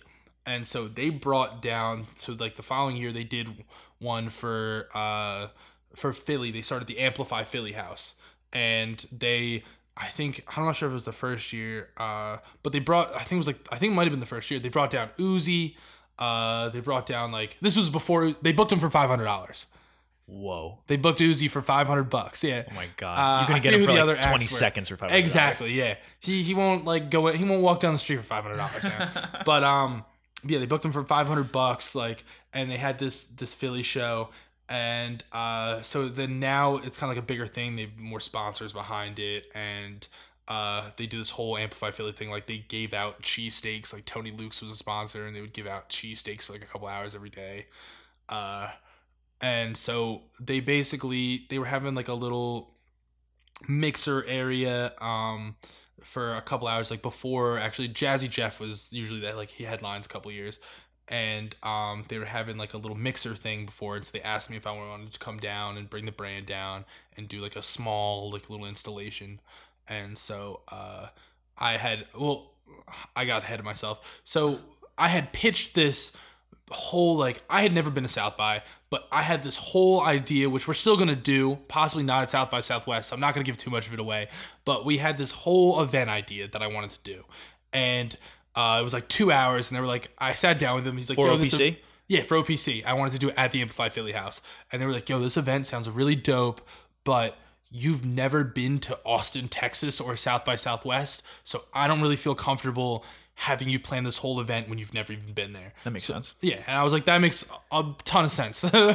and so he's like, why don't you just come down for a year, be a fan, hang out, help out as needed, and next year we'll talk about doing this event. And so I, I went down, and then they before like basically a couple weeks before they'd asked me they're like hey like we're trying to do like these smaller installations. Would you want to bring the, the brand down? And like we'd give you like three hours. There's gonna be like this open bar and a couple hundred people are gonna cycle through this open bar. It'd be good exposure for the brand. So i was going i jumped at the opportunity and so we were able to bring the brand down for south by and uh get to kind of share it with some people. It was cool. And overall positive. It- it- so my complaint about south by as a whole Uh oh. is it's really corporate Yeah, well, it's like most of it's not even the music shit. It's all the business. And yeah, yeah, but like that's cool too because most of that. So it's like it's lectures and stuff during the day, and then like a lot of the acts are started like three to six and go through the night. Um, but it's like a lot of like talks and stuff, in which I'm into like lectures and talks and like learning about stuff. That's cool, but it just basically since a lot of the sp- houses are sponsored by like Capital One and these big companies, yeah, they're like big sponsors. they bring all their senior execs down yeah, for the yeah, week yeah. and let them go hang out at South by. And then like I don't know, just like I'm gonna pull my black card, but like as a black person, like it just felt like I was here as like a like an assist for these execs having their cultural experience for a week. Yeah, that, like it, it just like like I'm at the same rap show Yeah, as this yeah. black guy. Yeah. Like and so. I didn't like a lot of it for that reason.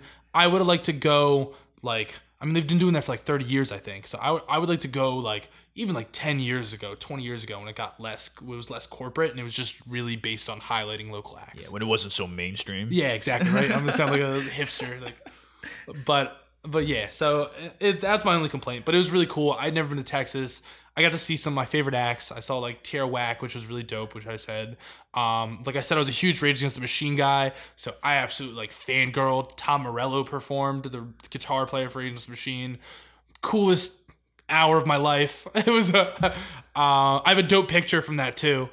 And so like I was a huge Tom Morello guy. I was hyped to see that. And um Questlove DJ'd. I got to see a Questlove DJ set. Legend. Yeah, it was super dope. Uh DJ Jazzy Jeff, another legend. Like um another thing I was really hype about. So so like um since I was helping out and stuff, like I got to hang out in the green room like backstage for a while and um like humble brag. But, uh, yeah, so it was cool and so I got to like um like talk with a lot of the the acts and stuff. Like some of them I'd known, but like I talked with a lot of them and I remember I was I was backstage when they were setting up for uh DJ Jazzy Jeff's rider. Like and so how sick was it? and so so like it was honestly hilarious. It was so like on his rider he had uh like uh, it was like a like a tea kettle and like ginger tea and like and then like a bunch of fruit snacks like uh like just the just water Jaden Smith's water he had to have the love just, Just water. Water. I haven't had just, just, water it's I'm just phony. water. Nothing Yeah. else. Just water. That's all you need. another water, another ad. Another ad. yeah, dude. promoting everything. exactly. Yeah. Uh, but yeah. So so then um they were running. They were like freaking out. They're like, oh, we forgot a mug, and so. Rami coming in clutch. I was like, oh well, I just happen to have this well branded OPC mug, and so, you gave it to so I gave it to him, and it was like the mug they used like for the uh like for the ginger tea. And then I was hyped. Dane Jordan, who's a rapper from Philly, is like his like his stage hype man, and he posted like a little picture drinking out of the mug backstage, and like I was like, oh my god. that um, is pretty sick. yeah, so it's basically just like if there's like a put it like a fifty percent chance DJ Jazzy Jeff like roughly knows what OPC is, and that's good enough for me. Um, but yes, I saw him. That was dope. The only thing I'm sick is I really wanted to see Virgil Abloh, who was DJing on Friday night, and I left Friday morning. I missed him when I went to Camp Flog Gnaw in LA last fall. I missed him too. He was playing at the same time as somebody else, and I wanted to see the other person. I forget who it was, and I missed him. But I was kind of bummed because I also think it's funny that like nobody thinks of him as a DJ. But then he just like he's at every festival DJing though, Exactly, and somehow runs like these the biggest you know fashion you know Virgil, yeah, like I think, I think Virgil's just like one of the coolest figures that we have. Yeah, he's just so sick. because he does everything. Like he really does everything. Like he, I mean, I've like I've listened to like his Harvard lecture he did. Like he, I, I mean, the man, just like his the way because he was an architecture student. I'm pretty sure, and so like the way he looks at design in anything is cool. Because like I think like one of the things we can take away from this is I'm like re I can't stick to one thing. Like I like to dip my hands in a bunch of different shit.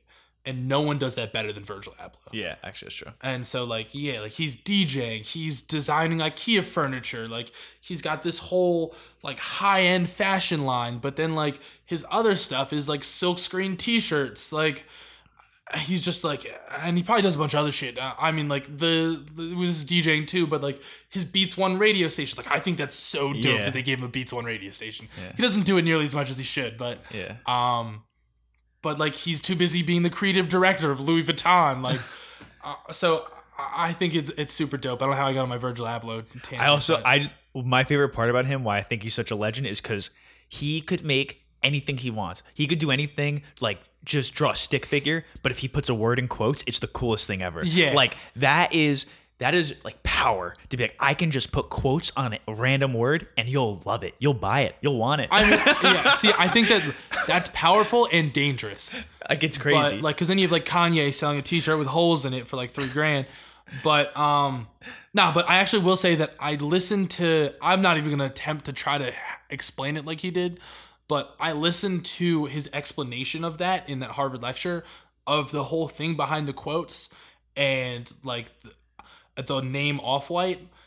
I don't know if he's really good at bullshitting or like or like just like a real deep thinker, but I was in. I was like, oh, this makes sense to me now. Like, cause I was kind of a skeptic of Off White. Like, it's mad expensive. Like, some of the shit I don't really fuck with. Like, Yeah. and so, but he explained that to me. I was like, oh man. I was like, I'll have to watch that. Then. yeah, yeah, yeah, I'll send it to you.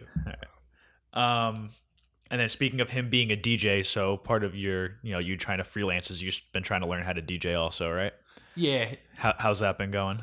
Uh, so so DJing like I so this goes back to me just like being obsessed with music, um, as you know, and so I I, I used to like I've always been I mean I always send people music like I develop these playlists and um I remember I used to want like I remember I found this old record player when I was younger like I was like really young and I thought you could like play CDs on it and like scratch on it like you couldn't do either of those things and so I, I always like I wanted DJ Hero and my parents were like that's dumb we're not buying you that It's Like, kind of dumb. Ex- it's so dumb. and so I always like kind of wanted to DJ, and but I never really like took the time to do it or like bought the equipment. And so like my graduation gift to myself was like I'm just gonna buy like a like a DJ controller, and um, so I really like. I practiced for like a couple months and like I I really going back to what we before we got like started recording me just talking to you about just like not being afraid to just release things even if they're not perfect. I made probably 10 to 15 like little 30 minute mixes and just like I was like oh this is trash I'm not releasing this like and then I would just send them to Will like I would just send them to Will and Will would be like yo Rami like this isn't bad like you've been doing this for a Yeah, month. you're always your harshest critic. Yeah, usually, exactly. yeah. He's like, yo, you like you've been doing this for a month. Like I listen to this still. Like, and I was like, oh, absolutely not. Like I, I'm not letting anyone hear that. Like, because I messed up at two thirty two. You can hear the song skip for a second, or Yeah. like, ah, there's too much of a gap at the 15 minute mark. Like, and so um. I kind of just like said fuck it and just Will was like yo like this one's good like you should really release this one and so I released like three and I thought that and then I got self conscious about it. I didn't tell anyone about it it was just like sitting on SoundCloud like I even the Savory Sounds radio thing I developed was originally just because I didn't want anyone to say like my name attached to it just in case. I just like wanted to be able to listen to it on SoundCloud like when I was walking places, but Yeah. like didn't want people to see my name attached to it. And so um then I like sent it to some friends. None of them like I respect my friends enough to be like if something's trash, like I think they'll tell me it's trash. and so like they all like I, I got a positive reception. So I started just like kind of releasing mixes. And like the savory sounds thing is something I want to kind of build on further uh down the road. But like I started just DJing like on Instagram Live. And that was like my second step. And like I remember being like so nervous to go on Instagram Live. There's like three people watching my Instagram Live, like max. Um, and then I did. I remember uh, in October I did the relaunch party, and like I was shitting myself. There's like there's like 12 people there, and I was like, oh my god, like. And then, but um, and then so then like just since then, I've I'm kept like releasing mixes and uh. I like a couple people like asked me to do some gigs and and it's been a lot of fun. Like I it's not something that I'm like, oh I'm gonna get rich off DJing, but like I just like I like sharing music with people. Um I kinda like I'm interested in it from like the side like almost like the scientific side to it. Like I really like I wanna be able to do vinyl. Like I'm not there yet, but like I wanna be able to like mix on vinyl. And um it also just gave me an excuse to get vinyl because I always wanted vinyl. yeah, so now you have a bu- yeah, Yeah. a built-in reason to. Yeah, and so like I, I remember there's the Netflix show. It's a really bad show. It's called like The Get Down or something. I've heard of that, but I never watched uh, really bad show. But like I also watched like both seasons of it. But. I've watched the whole thing yeah, 30 times. yeah. Um and they just like it's about like the hip hop movement in Queens and like uh Oh, is it, it's Nas's show, isn't it? I think so. Nas, Yeah, like, yeah, executive yeah, producer? You're right. Yeah, You're yeah, right. yeah, right. You're this, right. Yeah, yeah. And so uh, they were talking about like Grandmaster Flash and like the them hunting for records and like this dude being the only person in New York City who owned this record, and like like that just doesn't exist at all right now. Yeah. And so um, that's also why like uh, to kind of bring things full circle. Like that's why I like buying local brands and releasing my own shirts and stuff because like uh, you can see so many box logos walking down the street, but like there's 40 people max who have this one OPC tee. Like it's or like and so it's it's more like uh, it's almost like uh, we're in like a DIY customized era. Like nothing's more customized than just something I made from my mind. Yeah. And so I, I like that in music too. And so like that real like being able to like put the the like they have like sharpied at different points on the record so they can know exactly what second to go to like i think that's just like scientifically like real cool Yeah. and so i'd like to get to that level but i've just been doing I also think it's one of those things most people don't know how to DJ. So I don't think like how you were worried about oh people might not like it. Like they, people most people might not even they don't know what's good and what's not. like they subconsciously know, but they can't like analyze it. Be like, oh, like you screwed this up. Like they have no clue. I you know? related So- to like because back in my younger days, like huge sneakerhead. I used to be obsessed with sneakers, and I related to like I was that kid who had like the toothbrush and was scrubbing his shoes, and so like that one scuff on your sneaker that I would just like you every time I would look down, I would just like go straight to that one tiny scuff, but like no one else noticed that damn scuff on my sneaker. Like it was like a centimeter long, but it would just sit there and bother me. Like it's the same thing with listening to like mixes and stuff, um, or even like making clothes. Like I'll see one thing that I'll be like, oh, like I could have made this like slightly better. Yeah, after you do it, and you're always like, oh, that would have been good if I thought of that before. Mhm, Yeah. exactly. So just getting used to that. Yeah, you, and I don't know if it's the most recent, like whatever one you sent me. I forget. I don't know if it's the most recent one or not, or like what number it was or whatever. But I remember it was one, it was good, and two, I thought like I could, I could tell at least an improvement from you know like the last few you had done. So like you had, you haven't been doing it that long, but it seems like you get better every time. That's why it's just like just do it, and you know you're naturally going to get better if you're trying. Yeah, that's the one thing. I definitely think like even when I go back and listen, I think I sent you the most recent one, and even when I go back and listen to it, I definitely can tell a difference, like Yeah. an improvement between each one, which makes me want to go delete the old ones. But like, no, you got to leave those. That's what makes it sound. If you make that, if you make that sound like the first one, then it's like not as impressive. No, you're almost, right. You know? it's a good way to look at it. Yeah. All right. So what? el Oh, say it. Savoir. so, I can I can always screw it up. Yeah, I don't know. All right. Um, explain savoir. Savoir There faire. you go. Savoir there you go. faire. Yeah. Savoir. Savoir. Yeah, I, don't, I can't. I can't do it, that yeah. shit. It's not. A, it's not Italian accent. Not that I can do that Me either. But I can't do that shit. Um, So like explain that. People might not know. I feel like that's like you were talking about earlier some of your marketing like things like that stuff you want to improve on and I was talking about it with one of my friends how like they will do things that people don't really get what they're doing. I feel like that's you know, like people will do things and it's like, "Oh, that's cool," but like if you're on the outside looking in, it's like, "I don't know, like what actually is that?" So lay it I- on me. I've had people, first of all, like because I'm like dabbling in a bunch of different things. They all kind of blend together for people who like obviously can aren't really that. like following every detail of what I do. Like, and so I've had people be like, "Oh, like, yo, that's savoir faire. Like OPC event's about to be crazy," or like, "Oh, the savory fair. Like, that's crazy. Like, I'm so excited for that. Like, it's be great." Um, but so so basically, uh, and this is your chance to promote yourself. You've been promoting everyone else. Like now you can Yeah, there we go. So, so, so we've, uh, so uh, my homie Carl, he's like an entertainment lawyer. Um, he works with a lot of musicians and producers and stuff. Uh, he, he, like, so he was sitting down one day and we were talking, and he, w- I gotta credit him for like the the real idea of the event. He was like, "Yo, like." Center City Sips in Philly is basically this thing where it's a real cool thing because I think a lot of other cities don't have anything like this. On Wednesdays, like during the summer, like Labor Day to Memorial Day or vice versa, Flip that. flip that Yeah. Memorial Day to Labor Day. yeah.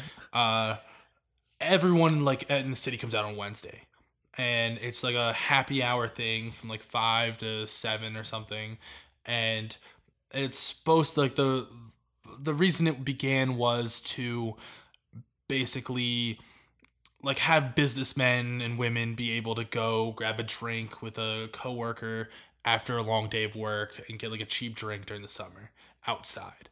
Um because a lot of places are outside. Well there's some bars inside too but uh and so it basically turned into, which I've been guilty of being a part of this too. Um, just like a bunch of really drunk frat kids, like go running around causing a mess. Yeah, was, wasn't there a video of like two people fighting at Sips and some dude like Yeah, they were probably cold Delco, somebody too, and like- knocked them out? Yeah, Yeah, it's, yeah, it's got a bunch of bad that. publicity, like all over the news, like people fighting, um, which I've been like real close to a lot of those fights. It's been like really bad. Like it happens often. Yeah, it's um, so so it was just it, it was like we thought this was a really cool event, and they've even tried to combat that by like raising the prices a little bit to try to get an older audience and uh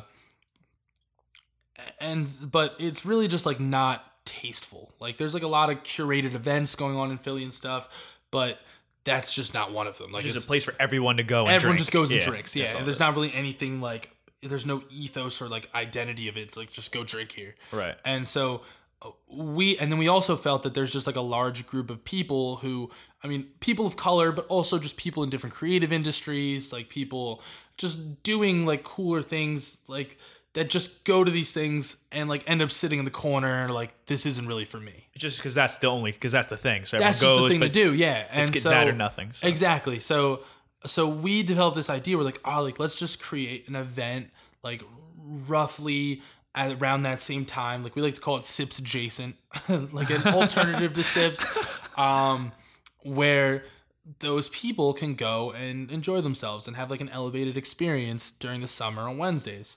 Um, and so like we notice we say like sips adjacent and like because we don't want sips to come after us. so uh, but yeah, so we so we developed the idea of uh, we didn't have a name for it yet, but we knew that this was a thing. We talked to some people, and some people were like, "Yeah, like that's a real thing that doesn't exist. Like this is a good idea." And so we both are people that like we're ready to act on things. Like we're both people who are pretty good at doing what we say we're gonna do. And so we literally like we set a date and just went into like five or six different venues in the city and just talked to them about our idea. And like we got pretty much positive feedback from everyone. We were shocked. we were like, no one like because neither of us have really like we planned events, but nothing in this kind of space. Like not yeah. like an event, like not like anything related to nightlife or anything like that.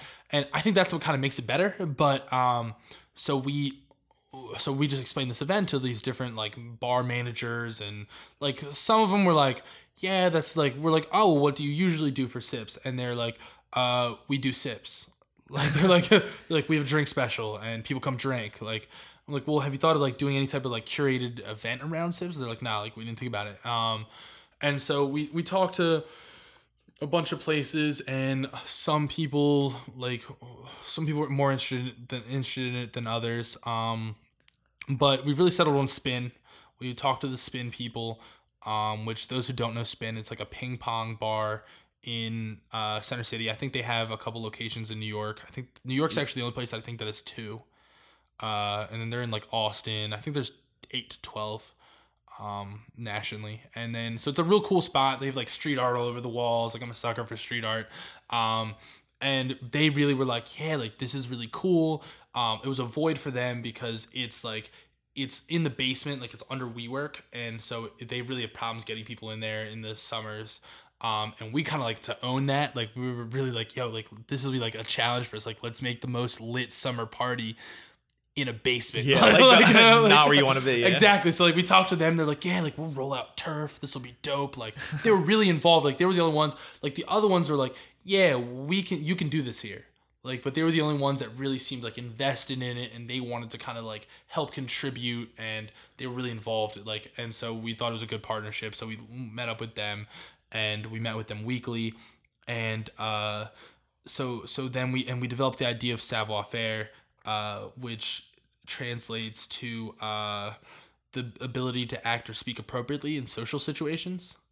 Uh, and so we thought that that was a appropriate name, and then we kind of liked the like the elegant French name, and um, so then we we've been rolling with that, and uh, we I mean we've a lot of people have been on board. Like we've just been talking to sponsors. Like uh, we have Moet Chandon on board uh like Peroni 1664 which like no one knows in the US but like it's the number one beer in France like when I was in Aix-en-Provence for 4 months like I made a living off 1664 Uh, so we got like them involved, and um, then we wanted to get so like we wanted because we wanted this to be catered to an older like I say older, I'm 23, but, but like a like a more mature audience, I'll say, and like people who are looking for more of an elevated experience, and so we wanted to like WeWork is that, and so we thought like WeWork's right above Spin, it just made sense, and so we talked to the WeWork people, um, and actually like I, I work at a WeWork right now, so it was like a natural like I was able to easily get in contact with like the sponsorship head of sponsorship, so we were able to get them involved. Um, and they actually gave us like our their rooftop to do like a Oh, that's sick. yeah to do we're gonna take on the 17th like we have a like a we're doing like an invite only rooftop thing. And then also having the unveiling at spin of the actual of like what it's gonna look like in the offering. Um, and then that's gonna run wednesdays through the summer and we're bringing in a bunch of different local djs um, so so that's that's been cool and it's something I've never done before. And then WeWork also like was letting us do because we really wanted to separate ourselves from like other just nightlife things. So we're actually doing a speaker series uh, with WeWork as well, where we're gonna bring in a lot of different people who are members of the like creative industries in Philadelphia to come speak and and talk about these different things that are going on. Um, so it was a real like kind of natural pairing That's kind of uh, like you're saying how you know you don't necessarily have experience doing that kind of stuff, but sometimes I feel like that could be a good thing because like if you have experience with it, sometimes you get stuck in the ways of how everyone else has done it. Sometimes it's almost good to like not know the right way to do things 100%, because you might yeah. like stumble upon a better way that no one else and that's something tried. they say on the how I built this podcast a lot. They're like, like, well, if you would go back and do this, would you do it again? And they'd be like, well, now I, I know what I know now, and I wouldn't have done it. Like, Yeah. because you're not like you're not jaded with the ideas of like having done these things and experienced these issues and stuff. So it, it's been cool. It's been another thing that I've like never done before, and um, I'm really like I think the room for growth in it is dope, and like I think that there's like we've lofty goals from it. Um, like we want to do a festival, and uh, I think it'd be a real cool like experience that doesn't exist in Philadelphia. I'm in. I might have to come down then for it. Yeah. Although I have to take off from work then. That's I what I say. It's a Wednesday, Yeah. but 17th is a Friday. Ooh, okay. I could do that. Um so we went through a lot of things. Do you ever think do you ever think about like you might be spreading yourself too thin? Cuz you kind of said it earlier, but you're kind of like I kind of feel like that too. Like I want to I want to do this, I want to do that, I want to do these things. Do you ever think having that kind of a personality can ever get to a point where it's like, all right, like now I'm juggling too many No, things. I am spreading myself too thin, Yeah. hundred percent. And uh, I've even like even as a basketball player, I used to say I'm really average at a lot of things. Like I was like, I'm like, like maybe if I just like sat there and just shot, like I would be a really good shooter. But instead, like I can shoot decent, I can dribble decent, I can go to the rack decent, like, but like none of them I can do great. like, Yeah. um, and so I, I think I think that is a an issue. Um, I think that because I want to do so many different things, I'm not able to devote myself and learn as much at once. But I also think now's a time for me to just try different things. Um, so like, I don't know, maybe when I'm 30, I'll be able to figure out what I really want to do and focus on that. But for now, I'm kind of just like stick my hand in a bunch of different pots. Like the one thing, uh, like my grandfather, when I told him I was quitting basketball, um, sophomore year, and he was like, like, why are you quitting basketball? Like, quitting basketball is you've played basketball your entire life, and I mean, there's the whole situation with coaching and stuff, but like, um, I was also just talking about other things I wanted to do. Like, I wanted to go abroad, and like, I although I could have gone abroad and still played, um, I just didn't think that was fair to my team to miss half the year. Yeah. Like, um, but so he was like, honestly, you're right, Rami. Like, you're not, you're not gonna go pro. He's like, and so this would be give you a good opportunity to get a chance to learn about a bunch of different things. Like, all you've done is basketball for 20 years, and so yeah, try some things. Join a fraternity. Uh, go abroad. Like, get involved in some clubs. Like, it's like the fellowship program. Like, run your business. Like, I, I was able to do so many different things, and so I think I'm still kind of like, cause I'm, I mean, I guess five years out of basketball now, and so like I'm still just figuring out other shit I like to do.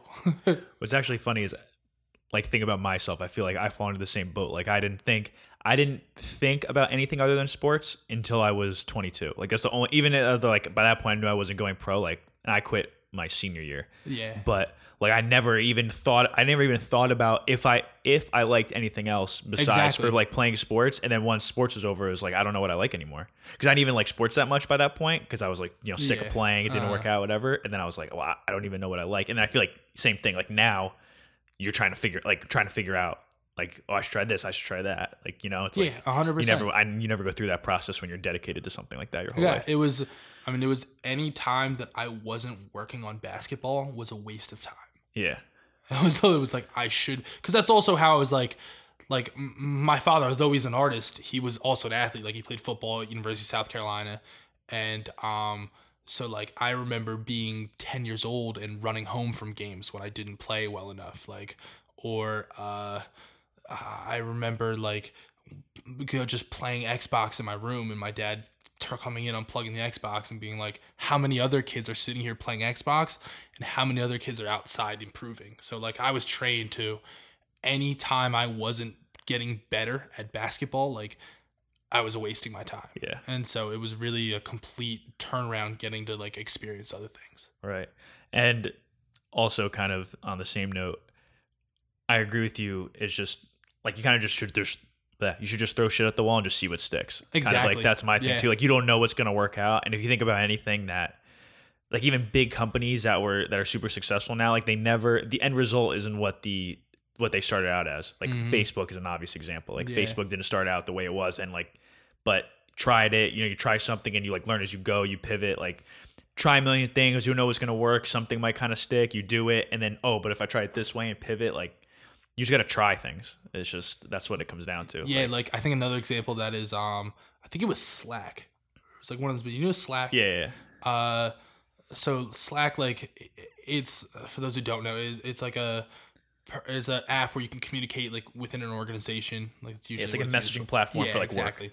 Um, so it so it started actually as like a video game company. What? I didn't know that. yeah, I'm pretty sure. I'm pretty sure it was Slack. It was one of those. I'm pretty. No, I think it was Slack. I'm gonna Just stick to it. Yeah, it was Yeah, Slack It's a good story. and anyway. so uh yeah so it, it was and so they were this video game company and they're running this computer game and they would use they developed this slack like what is slack now they developed just to talk to each other within the business and and then they then they turned that into the the game failed. Game was a miserable failure.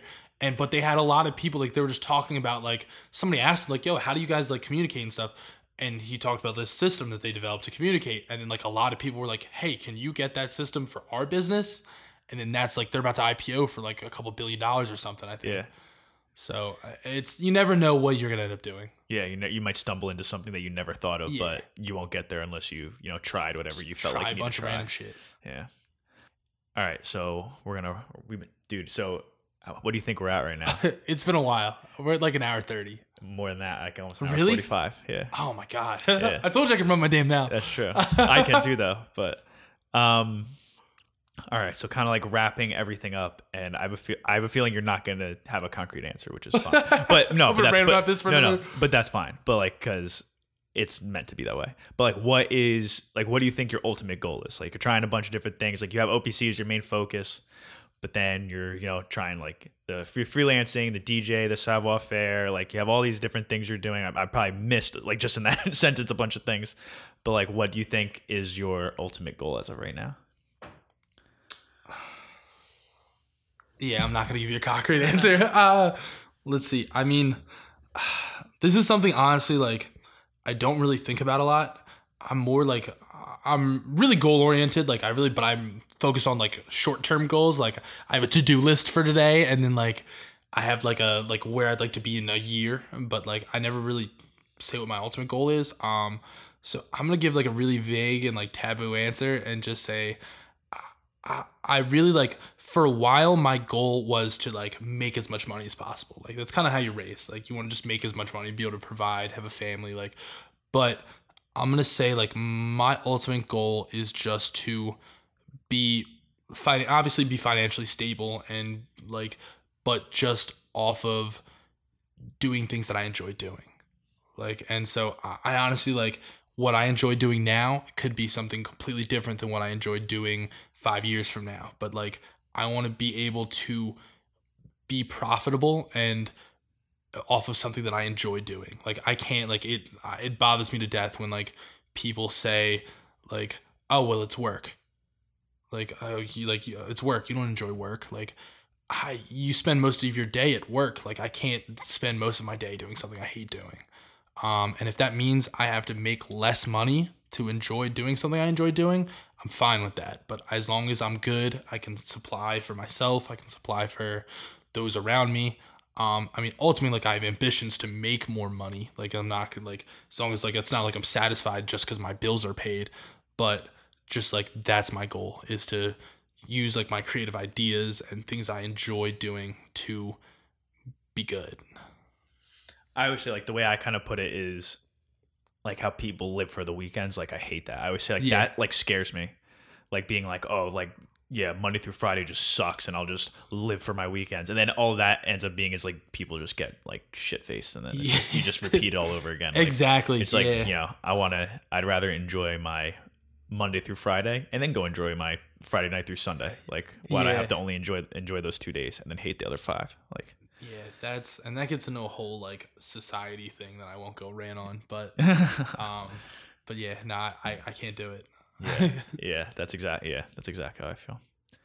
Um, all right, should we do the music part? This could end up being a long conversation too. So, how Rami I mean, you said you were cool with three hours, so true. I did say I said we could go three hours. I don't give a shit. Um, but so Ryan was talking about how he sends music to a lot of people. That's pretty much since we got out of college. That's our relationship. Is just sending each other music back and forth. Yo, that's sick. See this? Yeah, dude, that's fire. I like that. What about this? Like, just sending each other music back and forth.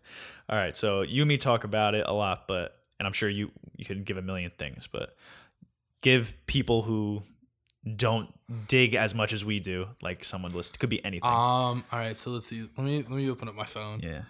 Uh. Let me see. So, I mean, the obvious ones is like, like, have you listened to the Anderson? Uh, how do you like the Anderson dude Paak? the new Anderson Paak album the one before that didn't like. I tried to like it like the one he put out last year. Didn't like. i didn't i guess I should say i didn't like. I was like neutral on it. I was like i don't hate this. I don't love this as much as i loved malibu. But then the most recent one is was it ventura? Ventura, yeah. ventura yeah. Amazing. It's so good. The smokey robinson song and then the one with uh andre 3000 Yeah. those two songs are so good. But like the whole thing, like I like I just like that soul like vibe that he Nah, I has. agree. I prefer that Anderson Paak so much more, and that's like what he did this one. So I mean, how I like so I was so that the Oxnard album released on my birthday. So I was like, "Yo, this is gonna be the greatest album ever!" Like, I'm gonna end up getting it tatted, like released on my birthday. Like, this is me, and I, I didn't like it at first. I didn't like it at first, but then like how I've coped in my head is, I think it's a good album, but it's just not like true to Anderson Paak's sound. Like, it's a Dr. Dre album. Yeah, I've like people talk about that. Like, yeah, think, it's not like, a. This isn't a hot take. Th- This is this is probably just us. We listen to the Joe Budden podcast, and they pretty Yeah, much it's say that. We're just like yeah. that becomes our opinions. yeah, that's, that's a fact. So it's- yeah, but it's, yeah. it's a Dr. Dre album, yeah. and so like you can you can definitely hear the strong. He, kind of he kind of said that it was like either Kimmel or Fallon or one of the I think it was Fallon. He was like on and before Ventura came out and he was saying how like oh yeah we're Dr. Dre but we kind of butt heads like you guys want a soul album it kind of seemed like yeah like you guys want like what I want to put out Uh-huh. kind of thing so yeah that- No, and so I mean, I also think that that's why we got an album so soon after Oxnard yeah is because that wasn't true to his. Like, I think this is the album he wanted to release. yeah Um, and I love it. Yeah. There's not a miss on it.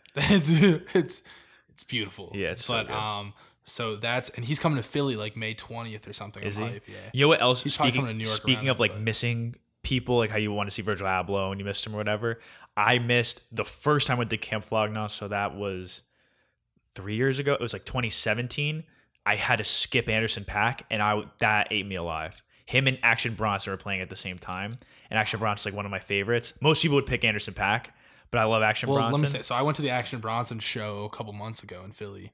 What did you think of Action Bronson when you saw him? I thought he was great but I feel like he's gotten His show was ass. he's gotten like grumpier It was. You know what real I mean? Like I feel like I don't know. When I went to see him, he was That's true. It was a couple years. he was ago. throwing. Yeah, it was like four years ago, three, four years, three years ago, I guess. He's like throwing water around and like going nuts. Like I thought it was a good show, but I've seen clips of stuff lately, and it seems like he just gets butthurt at like the littlest things, Yeah, and just kind of just stands there and.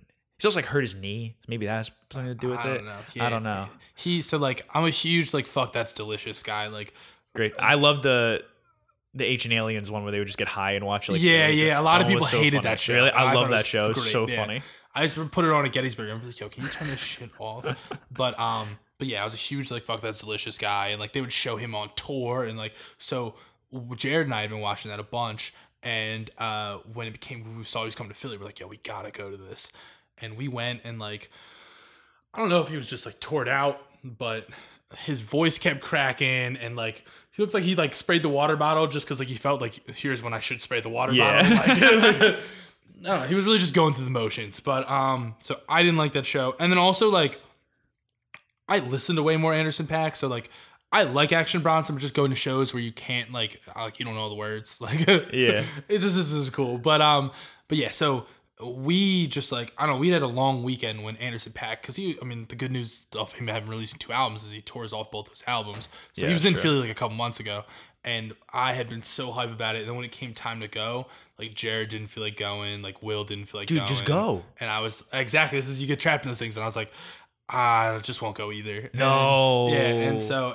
which I've gone to like plenty of concerts by myself. Like it's not like a thing where I'm like, oh, I have to go with someone. Yeah. Um, but I, I didn't go, and then I was so I was thrilled to see he released another album, and he's coming, and I was like, I told Jared, I was like, yo. Whether you come or not, I'm going. Yeah, like, you have- you because go. I heard it's like a bucket list thing. Like you have to go see Anderson Paak. Yeah, I would do. I, I was so mad I did that. Like, I, I don't regret it, but it was just like couldn't have been somebody else. just because like skip, he's you know what I playing mean? the drums. Yeah, and, he like, does he's everything, up, yeah. like singing. Like it's. I'm a big fan of like artistry, Yeah. and like that's artistry. He's and awesome. So I'm really hyped for that show. Um, um, but let's see. I uh, I got, okay, I got a couple. Um, do you know Shawn Smith? Yeah, I think yeah. His what's the church song? Is that him or is that someone else? Uh, no, that's Sam Crenshaw or something. I think it's someone else. No, oh, I don't know Shawn yeah, Smith. that- yeah, yeah. Don't know Shawn. Shawn Smith from Southwest Philadelphia is bar for bar the greatest rapper of all time. Shawn Quote Smith. me. How do you Quote me. how do you spell Shawn? S. H A W N. Shawn Smith. And it was funny because um so one of my friends in like middle school put me onto this guy called Lil Savage. and uh Not Twenty One Savage. no, Lil Savage. This is way before 21. More It's- Lils. Yeah, it was Lil Savage and um and it ended up being Shawn Smith.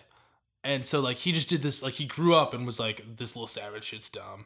and uh like totally rebranded just as his name Shawn Smith and his album it came out like 2 years ago. I think he's about to release a new album. But um Sink or Swim, Shawn Smith, greatest album ever released. Ooh, that's a bold statement. No, it's, it's not the greatest album ever. I, can't I take it back. I take it no, back. No, but I do think that I truly believe that Shawn Smith is bar for bar the greatest rapper of all time. really. It's if you like like it's like you gotta listen to songs a couple times because the bars are just crazy. Oh wait, Sink or Swim. You're saying his album, right? Yeah. Yeah, yeah. I didn't Um, really listen to this, but I remember like seeing it when it came out or something. yeah, like, but okay, he just yeah. released a song not that long ago. I forget what it's called. But he released a video for it and that was super dope. And I think he's gonna have another album soon. Um, which is awesome. And then uh, another Philly person, uh, FH Snoop. FH. FH Snoop. So Carl, uh, who I've worked on Savoir Faire with, he uh, does work with them, like their management and stuff, helped sign some of their deals or something. And he played this song for me, Caribbean John. Yeah, it's it on it. The album says rhythm and vibes. Yeah, it, it's great. It's great. Uh, so that's another great song. I honestly haven't listened to any of the other ones besides that, but that's a great song. What do you think about the Schoolboy Q album? I liked it a lot. I liked it better than his last album. So I'm gonna say this: I've never really been the biggest Schoolboy Q guy. Like I've listened to a couple songs here and there. I've liked a lot of his features, but like I don't think I don't know if I've listened to a Schoolboy Q album all the way through before. today. Really? And I love his last album. Yeah, it's very it's good. my only complaint is if you're not gonna drop an album in like three years, give me more than 40 minutes worth of music. But that's like the wave now. Everyone makes forty yeah, minutes. but that's albums. whack. I hate that wave. Nah, but that's what But it is. his at least I mean his is 14 songs. I think the good thing about people doing that now is people actually listen to the whole album. Whereas I think if it's longer, it leads to you skipping around to the Well, I three mean, three songs you like. I think You know that I mean? depends on how far you're going back because I think when people had CDs, I mean, they listened to the full album. I guess that's true, yeah. But, um, but no, I, in the streaming era, you're right. Yeah. I, I- and I think that that does because I'll just put it on. Like I won't even know a lot of stuff. I Right. won't even know the names of songs just because it's 40 minutes. I just let it rock. But I thought it was great. The song "Crash" is my favorite. that's probably. by far my favorite. Yeah. Yeah. that and okay, uh, that brings up a hot take. Right, this is probably one of my hottest takes that I have like with hip hop. Be If- careful. if- I- With if I was going to rank TDE artists, like the Black Hippie guys, the four of them, yeah. I would go Ab-Soul, Schoolboy, Kendrick, Jay Rock, and Jay Rock's last album. I probably that'd be in my top three of the albums of all of them. That Jay Rock Jay Rock album was Is great. is great. But that's Um, a ve- that's a very That is a very hot take. take. Yeah, That is a very hot take. that's probably my hottest rap take I can. have. And that Tyler the Creator is the greatest rapper of all, greatest gonna- musician, gonna- musician, greatest musician of all time. We'll cut that Other one out. that, that's not even that's a fact. That's not even That's- an opinion. Yeah, greatest musician of all time. ever, ever. You'll see. I'm gonna cut that one. You'll see. So, anyways, uh, well, so then I guess what's your favorite album out of that bunch? My favorite album. Mm, I feel like it's a Kendrick album. You know what? Honestly, you might be right because it might be. Uh, I don't know. I really like Section Eighty actually, That's yeah. But yeah, I, I'm the only person maybe- who didn't like Good Kid, Mad City that much. really. I was. I thought it was good, but like it was like probably my least favorite Kendrick album. Besides Yeah. the Untitled thing where it was like Yeah, that was like. I, yeah, I people like don't that. even consider that as albums. Yeah. but it was. Um. Yeah. Actually, I guess you might be right. That's my only Kendrick- thing. So I've had like similar conversations, but then like I've thought about it, and like my favorite album out of that bunch is still a Kendrick album. So I guess I gotta say Kendrick's my favorite album. Uh, my only thing with yeah, I guess okay. So my favorite album is probably a Kendrick album. Is probably I didn't like Damn that much. I thought Damn was good, but that wasn't like one of my favorites. I probably would and To Pimp Butterfly was very good, but I wouldn't say it's one that's of my favorites. That's my favorite. Yeah, like- album. I like Good Kid, Mad City. I like Section 80. I don't know which my favorite would be, but um, I think my beef with Kendrick is that I think he's too into the fact that he's Kendrick. Like I think I think he's a very good artist and he tries too hard instead of letting things come naturally. He's like, I gotta be like super lyrical. I feel like sometimes I feel like he does it more on like guest verse things, guest verses, Yeah. I guess. But I feel like he like tries too hard, like kind of like what Eminem does, where Eminem's just like, I gotta rap really fast because I can rap really fast. I feel like Kendrick's like, I'm super lyrical, so I gotta like, it's like just I think that's do your fair. thing. I feel like that's probably why I have that feelings. But you are right that I would probably say Kendrick album. I'm the favorite. only. I might be the only person on earth who thought I still will go to war over it. Kendrick Lamar had the worst control verse. really. I I think Jay Electronica had the best control verse. Yeah, but Jay Electronica shouldn't count because he doesn't make music. So it's well. I so I I learned the other day. if you make one verse, all of my favorite years- artists don't make music. What do you mean? It's a real problem. My you know who my favorite TDE artist is Who? Isaiah Rashad. yeah, he hasn't made music in forever. He hasn't dropped an album since like 2016. Yeah, I think like and it was like early 2016. yeah. Um, and like I tried to like follow him on Instagram. He don't even like post an Instagram picture. Like, give me something. Like, I just need to know like he's good. Like, um, yeah. So uh, I, like I've been begging for an Isaiah Rashad album. I'm going on 10 years of been asking for a Jay Electronic album. So is everyone else. Yeah, but like I've like been begging. Like it's, it's, it's been for a while. I would tweet at him once a week, like please. Just Never answered. never answered. Uh, one of my tweets, I remember he favorited, and I was like That's pretty. fangirling That's for, pretty like, sick. Yeah. I'm actually. This is a very weird skill. I'm very good at getting famous people to interact with me on Twitter. Does that mean you just say a bunch of shit to piss him off, or no, like, and I don't even. It's not even like I try a million times. I just like always. I don't know what it is. I can't explain it. But like my number one, like the biggest accomplishment of someone I got to react to me was Sean Paul. I That's got pretty funny. I got Sean and like I was tweeting back and forth with him for like two weeks straight, and then I think he realized he felt like I was trolling him and stopped answering. but I was just like, Sean Paul's the goat, like blah blah blah, blah. and we're just like do that, and he'd be like. He's like he'd be like RRR, which he always says is just like real recognize real, Yeah. and he'd be like he like shouts out this guy RRR, and I got so hyped, and then I just started tweeting at him like I was like going to the gym, about to get hyped, and just a picture of a playlist of 20 Sean Paul songs in a row. And he would just be like, let's go, RRR. And just like, he did that for like two weeks. That was my biggest accomplishment because I love Sean Paul. For, like, m- for me, that was Talib Kweli. that's actually I, kinda, probably um, cooler. I used to just like, because I just like me, once again, being the old head rap fan that I am, I would just rant about how Talib Kweli was like one of the most underrated rappers of all time. I actually kind of agree with that, to be honest. I, I a thousand percent agree with that. No one talks about Talib Kweli anymore. But um, because so then like Talib Kweli's also that person who just like rants about people on Instagram all the time. Like he's real petty on in- or on Twitter. Um, and like he just like like he always is arguing back and fan forth with like people who troll him. So like he used to all like whenever I would gas him up on Twitter, he would always like retweet it and be like, "Yo, I love this dude." Like like he followed me back like first tweet. I was like this. Um, Get, so Get By by Talib Kweli is one of my favorite songs, actually. that's one of my favorite songs yeah, of all time. it's amazing. Um, but I love anything with like the chorus. Like, Exactly. I woke up feeling brand new. Yeah. I said I wasn't gonna rap, but I didn't say I wouldn't sing. That's true. Actually, you did. That is true. Loophole. Um, All right. You think that's enough? yeah, That was more than enough. Yeah. All right. So, wrapping it up, um, plug everything that you got going on, where to find it. Like, where's OPC? Where do I find Savoir Faire? Where do I find everything you're doing? Um. All right. Let's see. It's me list. Yeah. uh, let's see. So, uh, we'll start with only positives. Onlypositivesco.com. Uh, at O- only positives co. Um, it's all pretty easily. Sorry, my phone's blowing up as soon as I turn it back on. uh, so at onlypositivesco.com. Uh, at onlypositivesco on all social media, Twitter, Instagram. Um, I think you can Facebook. We have a Facebook page. Don't use it a whole lot, but um, and then uh, also look out. We're gonna have some events coming up. Um, and then Savoir Faire on Instagram is PHL Savoir Faire, uh, S A V O I R F A I R E, uh, and then the there's a link in the bio to RSVP for the events coming up for that. Um, my mixes can be found on Savory Sounds, uh, at Savory Sounds Radio, on SoundCloud and on Instagram. Um, website ramihalaby.com. Uh, look a lot of my photography and stuff's on there, and there's links to all this other shit on there too.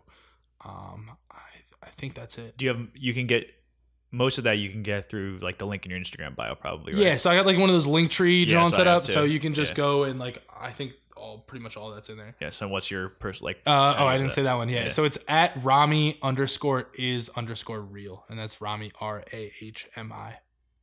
Um, all right. That was my longest recorded conversation ever. Not that I've had too many at this point, my fifth, but all right. Thank you.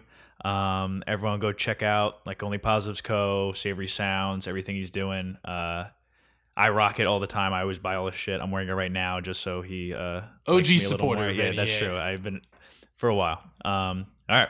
Thanks.